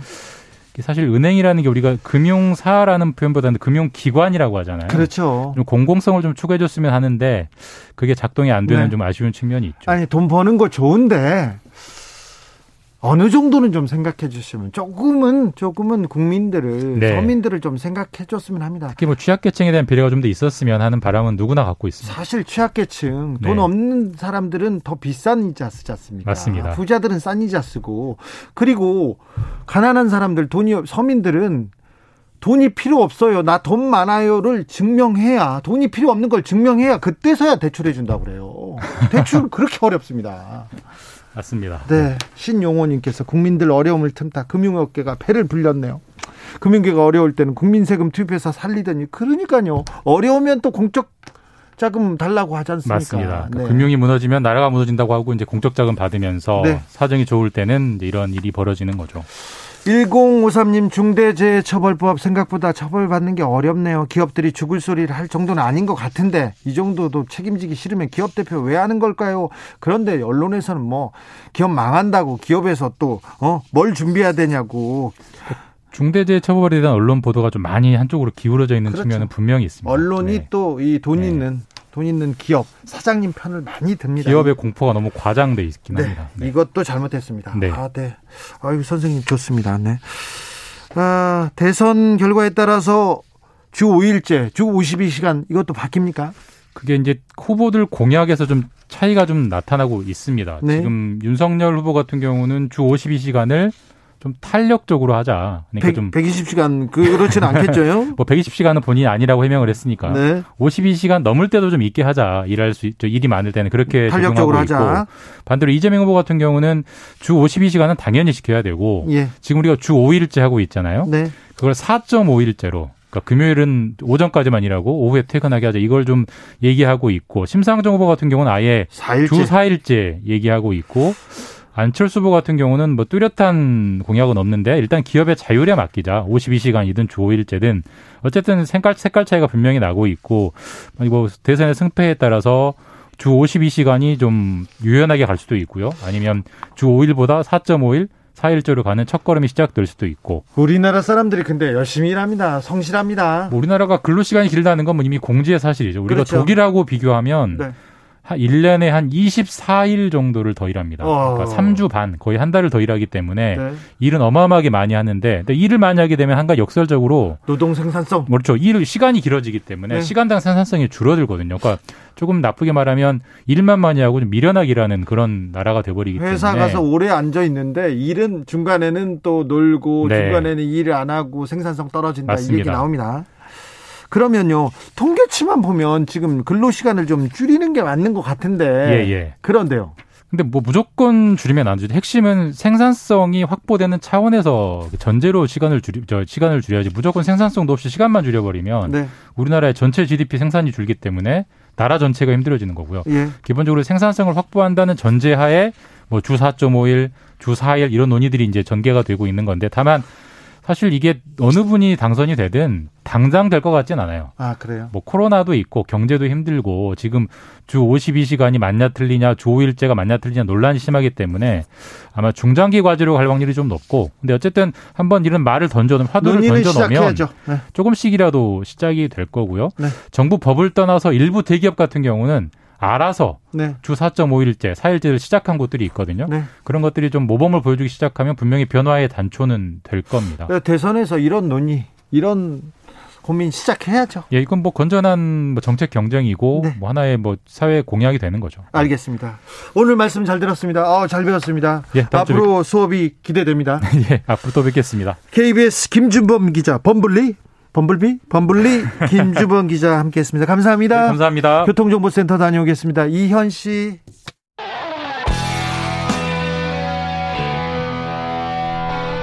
스치기만 해도 똑똑해진다. 드라이브 스루 시사 주진우 라이브.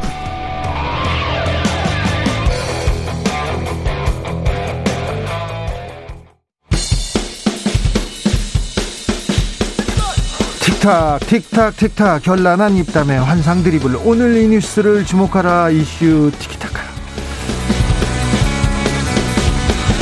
머리끝부터 발끝까지 핫 이슈를 더 뜨겁게 이야기 나눠봅니다. 청코너 최진봉 성공회대 교수, 안녕하십니까. 최진봉입니다. 홍코너는 빅데이터 전문가 모셨습니다. 전민기 한국인사이트 연구소 팀장, 어서 오십시오. 네, 반갑습니다. 전민기입니다. 네, 전민기 팀장님이 새롭게 오셨습니다. 잘 좀 부탁드립니다. 아, 제가 잘 부탁드립니다. 네. 최진봉 교수님은 혹시 아십니까? 아, 잘 알죠. 잘 아십니까? 틀면 나오시니까. 틀면 나오고 네. 그건 알죠. 방송도 같이 하셨어요? 방송은 처음 같이. 방송 처음이세요? 네. 근데 티비는 틀면 나옵니다. 맞습니다. 네. 라디오도 틀면 나오죠. 네, 래퍼 진봉이고요. 늦진봉, 돈진봉, 최근은 풀매봉, 뭐 별명 부자입니다. 네. 네. 몽단연필님께서 전민기 잘생겼다 얘기합니다. 오, 네. 역시. 최진봉 교수님도 잘생겼어요. 아니, 이제, 이제 저는 이제 나이가 젊으셔가지고 네. 저하고 무슨 비교가 되겠습니까? 네. 저는 뭐. 네. 알겠습니다. 최진봉 네. 교수님 네. 어, 맨, 이게 또 미모로 굉장히 또 자, 아, 그럼요. 자, 자부심 아닙니다. 있는 말씀을 네. 네. 아닙니다. 자, 빅데이터가 네. 굉장히 중요합니다. 예전에 음. 트럼프 트럼프 대통령이 당선될 때 네네. 모든 여론조사 전문가들이 구십구 퍼센트 힐러리가 된다, 힐러리라고 음. 썼어요. 그 언론도 썼어요. 그런데 맞아요. 빅데이터 전문가들은 이렇게 보고 있다가 아니다. 이게 음. 빅데이터 쫙 보면 판세가 보이는데 음. 트럼프가 된다고 주장한 사람들도 빅데이터 전문가였어요. 그죠? 네, 맞습니다. 맞습니다. 자, 이번 대선 중요하니까 빅데이터로 네. 먼저 이렇게 읽어보겠습니다. 그런데 대선 후보들 이름을 검색해 보니까 좀 네. 재미난 재미난 요소가 있다면서요? 예, 그러니까 이제 그 사실은 원래대로라면 대선을 음. 앞두고 있으면 뭐 정책이나 공약 등등 그렇죠. 해가지고 특별한, 이야기들 나와야 되죠. 특별한 핫 이슈가 하나 있죠, 한두 예. 개씩. 근데 이제 최근에는 윤석열 후보는 이제 무속인이라는 무속인이 예. 연관 검색어로 나옵니다. 있습니다. 그리고 네. 이재명 후보는 욕설이 연관 검색어로. 음. 되고 있죠. 예. 아무래도 이제 비호감 대선이라고 요즘에 불리다 보니까 예.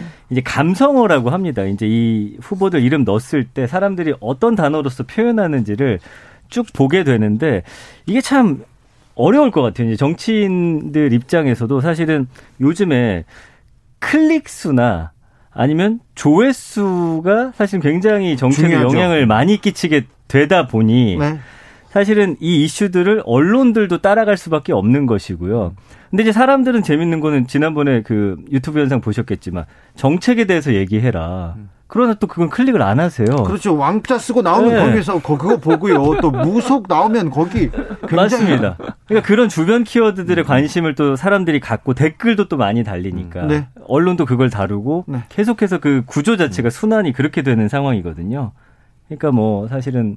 이거를 누가 먼저 끊어내야 될지는 참 어려운 문제가 아니겠습니다. 클릭수 그런데 언론까지 따라가서 클릭수를 그 장사를 하려고 해서 음. 이 중요한 이슈보다 음. 화제성 이슈가 더 주목을 받습니다. 이거는 좀 걱정스럽습니다. 언론 그렇죠. 전문가인 네. 최진봉 교수님. 네. 말씀하신 것처럼 전 팀장이 말씀하신 것처럼 자극적인 요소들이 사실은 연관 키워드로 자꾸 뜨는 이유는 결국 이게 닭이 먼저냐 달걀이 먼저냐 논란일 수는 있지만 언론들이 그런 부분을 주목해서 보도를 하는 것도 일정 부분 영향을 미쳐요. 그러니까요. 그러니까 자, 자, 예를 들면 언론이 보도하는 과정에서 뭐 예를 들면 제목이라든지 헤드라인 보면 아주 자극적인 요소들이 많이 들어가거든요. 무속 관련된 욕설 관련된 부분들에 대해서 부각해서 보도를 하고 그 보도를 또 이제 어뷰징이라고 하잖아요. 보통 다른 언론사 들은 받아서서 계속 이제 뭐 복사해서 붙여 넣기 이걸 계속 하거든요. 왜냐하면 클릭수를 계속 유도하는 거예요. 맞습니다. 정책 얘기를 말씀하신 것처럼 너무 지루하고 재미없다고 생각하게 만드는 거예요. 네. 그러니까 결국 언론이 대선 관련해서 보도를 할 때 정책적 부분들을 좀 더 부각을 시키면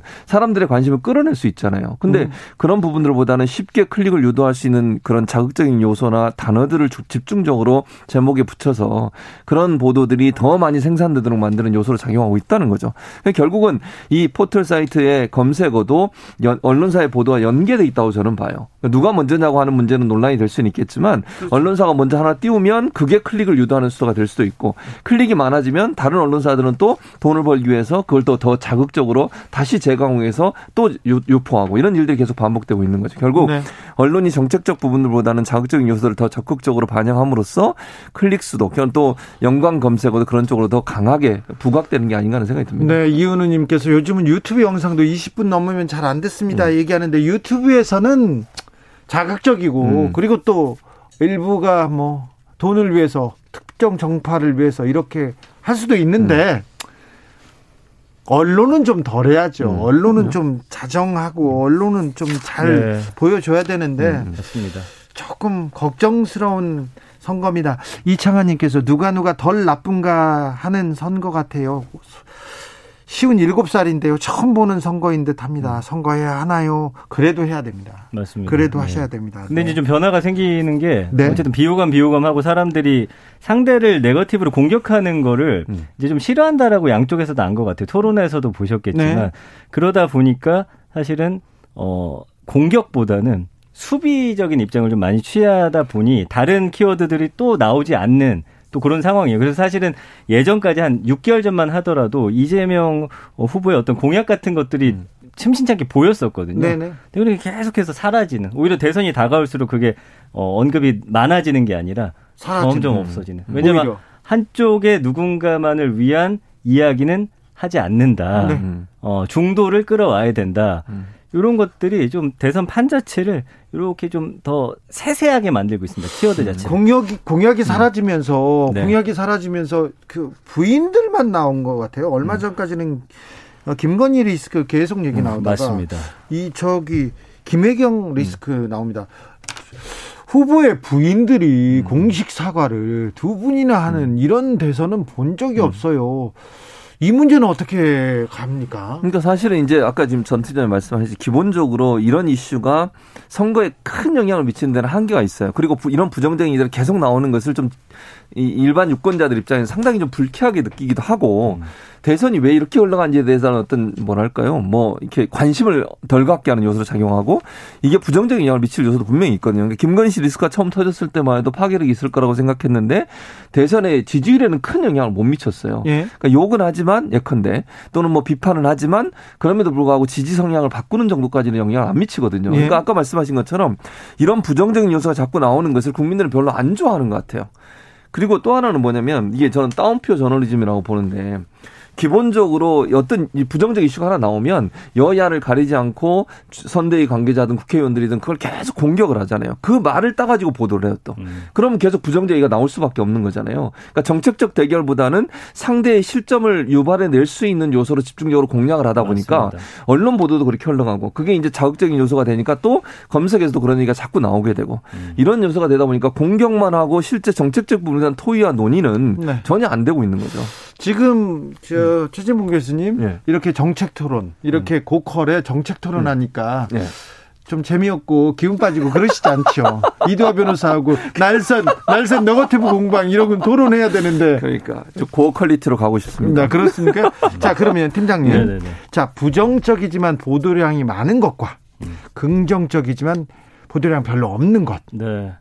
어떤 쪽이 유리합니까? 어떤 쪽으로 공략해야 됩니까? 아, 글쎄, 그거는 이제 좀 어려운 부분인데, 제가 이제 지난 총선에서 느꼈던 게, 공격이나 화력은 확실히 네거티브가 셌어요. 그러면. 근데 이제 기억해 보시면, 그때 네거티브 펼쳤던 분들이 당선된 분들이 거의 없습니다. 그래요? 그리고 이제 그, 댓글이나 아니면 이런 언급량에 너무 몰입할 필요도 없다라고 느낀 게, 그 열린민주당 같은 경우가 당시에, 그 언급량에서 차지하는 퍼센티지는 한 삼십 퍼센트, 사십 퍼센트 오, 정도 됐어요. 적였네. 그래서 이제 저도 궁금했던 거죠. 야, 네. 이게 과연 표로 연결될 것이냐. 그때 이제 한 시사 프로그램에서 이야기를 했는데 결국엔 그렇게 되지 않았다라는 것이죠. 그렇죠. 그러니까 일부의 의견, 특히나 지난 총선 이후에 이제 분석된 자료를 보니까 어, 댓글을 다는 사람이 전 국민의 십 퍼센트 이하. 음. 거기서 한쪽을 맹렬히 지지하는 분들이 삼에서 오 퍼센트밖에 안 된다. 그렇죠. 과연 이 의견이 국민 모두의 의견인 것인가. 그래서 아하. 사실 중도층의 마음을 잡아야 되는데 그러나 눈에 보이는 수치는 어쩔 수가 없는 것 같아요. 저도 이렇게 말은 하지만 제가 출연하는 뭐 유튜브 네. 조회수 많이 나오면 좋거든요. 그렇죠. 저도 왜 그런가를 또 분석하기도 하고 네. 그 어려움은 지점인 거죠. 아 이거 중요한 지적해 주셨습니다. 그러니까요. 지금 말씀하신 것처럼 사실 이게 눈에 보이는 게 전부는 아니에요. 특히 이제 인터넷상에서 적극적으로 활동하는 분들은 제한적이고 그분들이 딴 데 가서 또 활동하시거든요. 그렇죠. 그리고 그러니까, 나서서 네. 댓글까지 쓰는 사람들은 또 거기에서도 그럼요. 제한적입니다. 네, 맞습니다. 그러니까 고관여층이라고 얘기할 수 있고 또 어느 정당을 정말 극렬하게 지지하는 분들은 열심히 가서 하세요. 근데 네. 일반 중도층은 사실은 관심이 별로 없어요. 네. 그 댓글 부분도 사실은 관심 있는 분들이 읽어보지 일반 이 중도층 있는 분들은 댓글 잘 안 읽거든요. 기사만 네. 보고 기본적으로. 그러다 보니까 이게 지금 전 팀장님이 얘기했듯이 기본적으로 거기에 너무 현혹이 되면 판세를 잘못 읽을 수 있다는 거죠. 네. 예를 들면 보도량이 많고 예컨대 관심도가 높아지고 댓글이 많고 댓글에서 어느 한쪽을 막 지지한다고 해서 그게 정말 부정적인 거냐 또는 긍정적인 거냐 그렇게 판단할 수 없다는 거예요. 네, 전문 용어로 좋아요 뽕이라고 있습니다. 네. 그래가지고 그렇죠. 에스엔에스에서 네. 좋아요나 음. 좋아요를 많이 받기 위해서 막 그 적극적으로 이렇게 소구하는 정치인들 맞아요. 큰 재미 못 보죠. 그렇습니다. 아하, 네. 그리고 이제 이슈가 많이 이제 빠르게 휘발됩니다. 네. 시사 쪽에서도 맞아요. 그러니까 정치 쪽에서도. 그런데 이제 문제는 뭐냐면 중도층 사람들이 과거에 했던 발언이나 네. 이런 거를 십 년 전 거부터 찾아보는 네, 요즘 네. 젊은이들이 막 굉장히 많아졌어요. 네. 그러니까 이 사람이 과거에 이렇게 말했는데 어, 또 말이 바뀌었네? 이렇게 말해놓고 또 이렇게 행동하네. 이런 어떤 발자취도 요즘에는 좀 쭉 지켜보는 그런 흐름이 있기 때문에 그걸 좀 일관성 있게 국민들이 어, 이해할 수 있는 합리적인 이야기로, 사실 어려운 문제인데 네. 그렇게 좀 가야 할 것 같습니다. 삼오이삼님께서 주진우 라이브에서도 정책 중심으로 진행하면 안 되겠습니까? 이렇게 하는데 저희는 정책 위주로 음. 어, 열심히 하겠습니다. 이 코너에서는 정책 힘도 있게 이렇게 음. 고퀄리티로 이렇게 토론하겠습니다. 네. 네, 그렇게 더 노력하겠습니다. 두 분은 굉장히, 네. 아, 제가 지금 공, 정신을 바짝 차려야 될 정도로 아주 고퀄입니다. 그런데 이거 하나 물어볼게요. 음. 요즘 바쁜 현대인들, 요즘 사람들은 음. 뉴스를 주로 어디에서 봅니까? 포털에서 봅니까? 신문에서 봅니까? 티비에서 봅니까? 유튜브에서 봅니까? 아니면 주진우 라이브에서 봅니까? 자. 이건 뭐 세대별로 좀 다른 것 같은데. 네. 젊은 이십, 삼십 대는 유튜브를 많이 음. 보는 것 같고요. 음. 네. 유튜브를 통해서 뉴스를 봅니까? 음. 맞습니다. 네. 아, 걱정스럽네요. 네. 이제 그리고 알고리즘 때문에 계속 이제 네. 한쪽으로 가는 그런 방향성이 있죠. 네. 뭐 사십 대 같은 경우는 요즘에 이제 어 우리가 말하는 팟캐스트나 아니면 좋아하는 음. 그러니까 본인의 목소리를 대변해 줄 수 있는 누군가 인물을 정합니다. 그래서 사실은 모든 사안에 대해서 우리가 관심 갖기는 어렵잖아요. 네. 그래서 나는 주진우가 좋다. 네. 그럼 주진우가 하는 이야기를 웬만하면 그냥 따라가고 좀 따라가는 또 성향을 보여주고요. 또 추천해 주니까요. 맞습니다. 추천해야지. 그리고 뭐 육십, 칠십 대 분들은 제가 보니까 뭐 제 주변에도 있지만 어 아무래도 보수 채널에 음. 좀 고정해놓고 보시는 음. 좀 경향성이 조금 조금 더 높지 않나, 네, 그렇게 보여집니다. 그러니까 연, 이게 에스엔에스 갖고 있는 특성이 뭐냐면 추천이라는 얘기를 하셨잖아요. 이게 지인 추천을 받든 아니면 알고리즘. 그렇죠. 알고리즘도 마찬가지고 기본적으로 누군가가 던져주는 메시지 있잖아요. 네. 그, 그 부분에 많이 이제 예를 들면 뭐 단, 단톡방이라고 보통 그러잖아요. 단톡방에서 공유되는 부분들을 집중적으로 보게 돼요. 그러니까 이게 왜냐면 시간이 없다 보니까 모든 걸 검색해서 보긴 어려워요. 맞습니다. 누군가 추천해줘. 근데 추천은 어떻게 연결돼요? 지인과 연결돼 있는 거예요. 그럼 결국 경향성은 뭐냐면 극단과 갈 수 있는 경향성이 커지는 거예요. 예. 그러니까 중도층이 점점 줄어들 수 있는 경향이 커질 수밖에 음. 없어요. 왜냐면요. 내가 어느 단톡방에 들어가는 그 단톡방에 있는 사람들은 사실은 유유상종이거든요.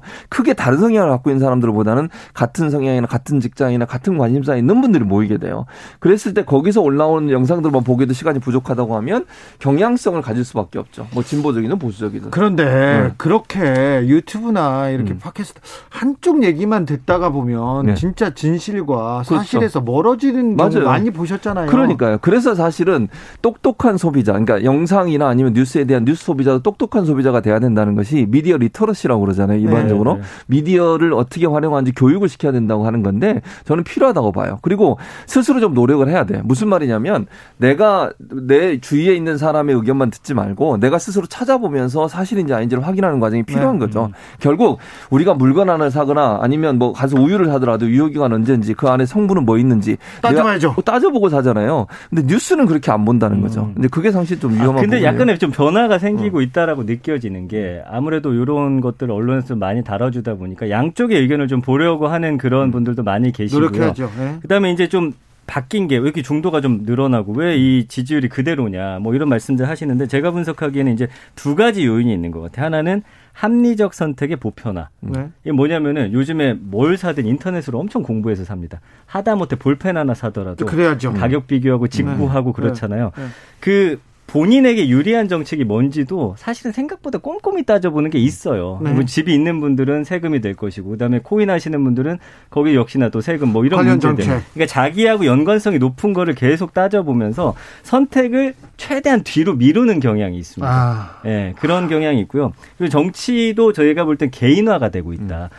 그러니까 아까 말씀해 주신 대로 이 집단 안에서 우리가 똑같은 의견을 갖고 있다라고 하면 상관이 없는데 사실 저도 지금 뭐 만약에 아내하고 음. 너 누구 뽑을 거야? 누구 뽑자. 이런 걸 합의 안 한 지가 오래됐거든요. 그냥 각자 개인이. 사이는 괜찮으십니까? 네, 사이는 좋습니다. 근데 그런 중도층이 많아진다는 정말 거예요. 정말 괜찮습니까? 네, 한쪽의 의견을 냈을 땐 조금 본인이 불리하다라고 느껴지는 부분도 있는 것 같아요. 네, 네. 네. 아무튼 네. 집에 가서도 무슨 일이 있으면 저희 오늘 그럼 한번 합의를 좀 보도록 네, 하겠습니다. 합의 안 하지 안 오셔도 돼요. 네. 아니, 그래서 저희는 합의가 되어 있는데 예를 든 겁니다. 아, 아, 죄송합니다. 제가 트라우마 죄송합니다. 일일오육님께서 음. 교수님, 예. 최진봉 교수님 오늘 네. 교수님 같습니다. 그러니까요. 처음으로 언론학 네. 전공 교수 같습니다. 말주님, 최진봉 교수님 오늘 전문봉으로 거듭나십니다. 네. 감사합니다. 자, 김세현님께서 사십 대는 출퇴근 차량에서 라디오로 음. 주진우 듣습니다. 음. 네, 사십 대는요. 네, 네. 좋습니다. 좋습니다. 이거. 저 주진우 라이브 잘 들으면 세상을 잘 볼 수 있습니다. 구칠칠칠님께서 저는 아침 열 시부터 하루 종일 케이비에스 일라디오 음. 픽입니다. 이렇게 하시고요. 저는 라디오나 연합뉴스 봅니다. 사십 대 초반인데 팔팔삼삼님 얘기하십니다. 최성우님께서는 유튜브 본다고, 본다고 걱정된다는 거 좀 안 맞는 것 같아요. 티비나 신문도 엄청 질 떨어지는 것 같거든요. 어, 뭐 언론이 좀 너무 좀 음, 약간 거지 같으니까 소비자가 알아서 하라는 상황 참 슬프네요. 그렇습니다. 그런데 네. 아, 네. 이렇게 좀 그래도 음. 식견을 가지고 음. 이거 좌우 이렇게 잘 따져보셔야 됩니다. 아까 잘 따져본다. 그게 좀 반갑기는 한데 어떤 분들은 정말 말도 안 되는 유튜버들. 음, 어, 진짜 말도 안... 음. 멍멍 이런 꿀꿀 이런 음. 소리예요. 음. 사실과 먼 얘기를 듣고 이렇게 똑같이 하는 사람들 음. 보고 너무 가슴 아플 때 있어요. 음. 어떤 분들은 사이비 종교에 빠졌는데 음. 말도 안 되는 종말론에 빠져서 음. 말도 안 되는 그 인생을 거는 분들 있지 않습니까? 음. 음. 그런데 그런 분 많이 봤잖아요. 그렇죠. 그건 우려돼요. 그러니까 그게 확증 편향이에요. 편향이에요, 사실은. 확증 편향이 생기는 것은 지금 그 유튜브 갖고 있는 알고리즘 체계 때문에 그렇다고 저는 보거든요. 네. 그리고 기본적으로 어떤 한 이슈에 대해서 나오면 그 이슈에 대해서 연관되게 계속 보여요. 그럼 그것만 계속 보게 되면 그렇죠. 말씀하신 것처럼 확증 편향이 되는 거예요. 그게 걱정입니다. 네. 자, 마지막으로, 마지막으로. 음. 이거 하나 물어볼게요. 자. 네. 빅데이터 도사님, 이거는 무당이나 뭐 무속이나 법사님 아닙니다. 도사님, 아니요, 도사라도 무엇도 안 돼요. 전문, 전문가입니다. 그래, 단일화는 될 것 같습니까? 빅데이터 상으로 보면. 단일화가 음. 언론의 관심만큼 국민들은 관심이 없다. 아, 그래요? 예, 왜냐면 이제 그 한 달 동의 언급량 네. 오만 건 정도인데 이게 어느 정도냐면 사실은 한 일주일에 십만 건 정도 되면은 국민들이 모두 이제 관심이 있는 이슈 정도로 봐요. 음. 그리고 같은 기간에 이재명 후보 같은 경우는 한 달 동안 이백칠십칠만 건이 언급이 음. 되거든요. 음. 그 윤석열 후보 같은 경우는 백팔십만 건 정도. 아, 네. 지금 언급량이 이재명 후보가 많습니까? 이재명 후보가 계속 음. 많았고요. 그런데 예. 어쨌든 단일화 자체는 이재명 후보의 언급량을 백으로 봤을 때 삼 정도밖에 안 된다라는 아. 거예요. 아, 그래요? 네. 별로 관심사가 예. 떨어지는군요. 예, 그리고 이제 그 감성어라고 해서 이 어, 단일화에 대해서 사람들이 뭐 형용사나 동사 표현하는 단어들이 있는데 관심 없다. 네. 음. 그다음에 반대한다. 실패할 음. 것이다. 음. 뭐 싫다. 이런 단어들이 오십오 퍼센트 정도 아, 부정 감성어가 네, 네, 네. 그리고 뭐 지지한다, 적합하다, 원한다가 한 삼십오 퍼센트 정도 되니까 음. 관심이 낮은 가운데 빅데이터가 물론 모든 국민의 의견을 대변하진 않지만 음. 반대하는 의견이 좀 더 높다. 네, 반대하고 시너지에 있겠습니다. 대해서도 별 효과가 없다고 보는 거예요. 그러니까 저는 이렇게 생각해요. 이런 이 빅데이터 결과만 가지고 제가 분석을 해본다면 단일화에 대해서 정치적 야합이라고 보는 거죠. 이게 명분이 있냐 그럼 과연. 예를 들어서 두 분이 지향하는 가치가 비슷하거나 같거나 아니면 정치적으로 정말 필요해서 하는 거냐 당장 표가 필요해서 하는 거냐 하는 데 대한 관점이라고 저는 보거든요. 네. 그러니까 국민들이 볼 때 지금의 단일화는 표 때문에 어쩔 수 없이 막판에 그냥 서로가 필요해서 시도하는 것이지 국민들이 볼 때 이게 정말 합리적인 단일화라고 보기 어렵고 또 하나는 지금 단일화 논의라는 건 두 가지가 여론도 그렇고 또 하나도 있는데 정치적 야합으로 비춰질 수 있는 문제점도 있다고 보여집니다. 어이 교수님, 예, 교수님 같아요. 그런 감사합니다. 그런 대답 많습니다. 그런데 제가 교수인데. 당연하죠. 그런데 전민기 팀장이 빅데이터를 얘기하고 교수님이 예. 분석하니까 이거 재밌는데요. 예. 그러니까요. 더 분석하고 싶은 게 너무 많아지는데요. 감사합니다. 전민기 팀장은. 어, 이번 주부터 저희한테 네. 붙잡히는 네. 걸로. 그럼요. 네. 노, 감사합니다. 노예 계약을 맺겠습니다. 자, 이슈 티키타카 최진봉 교수님, 전민기 팀장님, 감사합니다. 고맙습니다. 감사합니다. 네. 저는 여기서 인사드리겠습니다. 오늘 돌발 퀴즈의 정답은 하와이 아닙니다. 네덜란드입니다. 네덜란드. 하와이에서는 뭐 동계올림픽에, 네. 하와이에서는 스케이트 탈 일이 별로 없습니다. 저는 내일 오후 다섯 시 오 분에 돌아오겠습니다. 지금까지 주진우였습니다.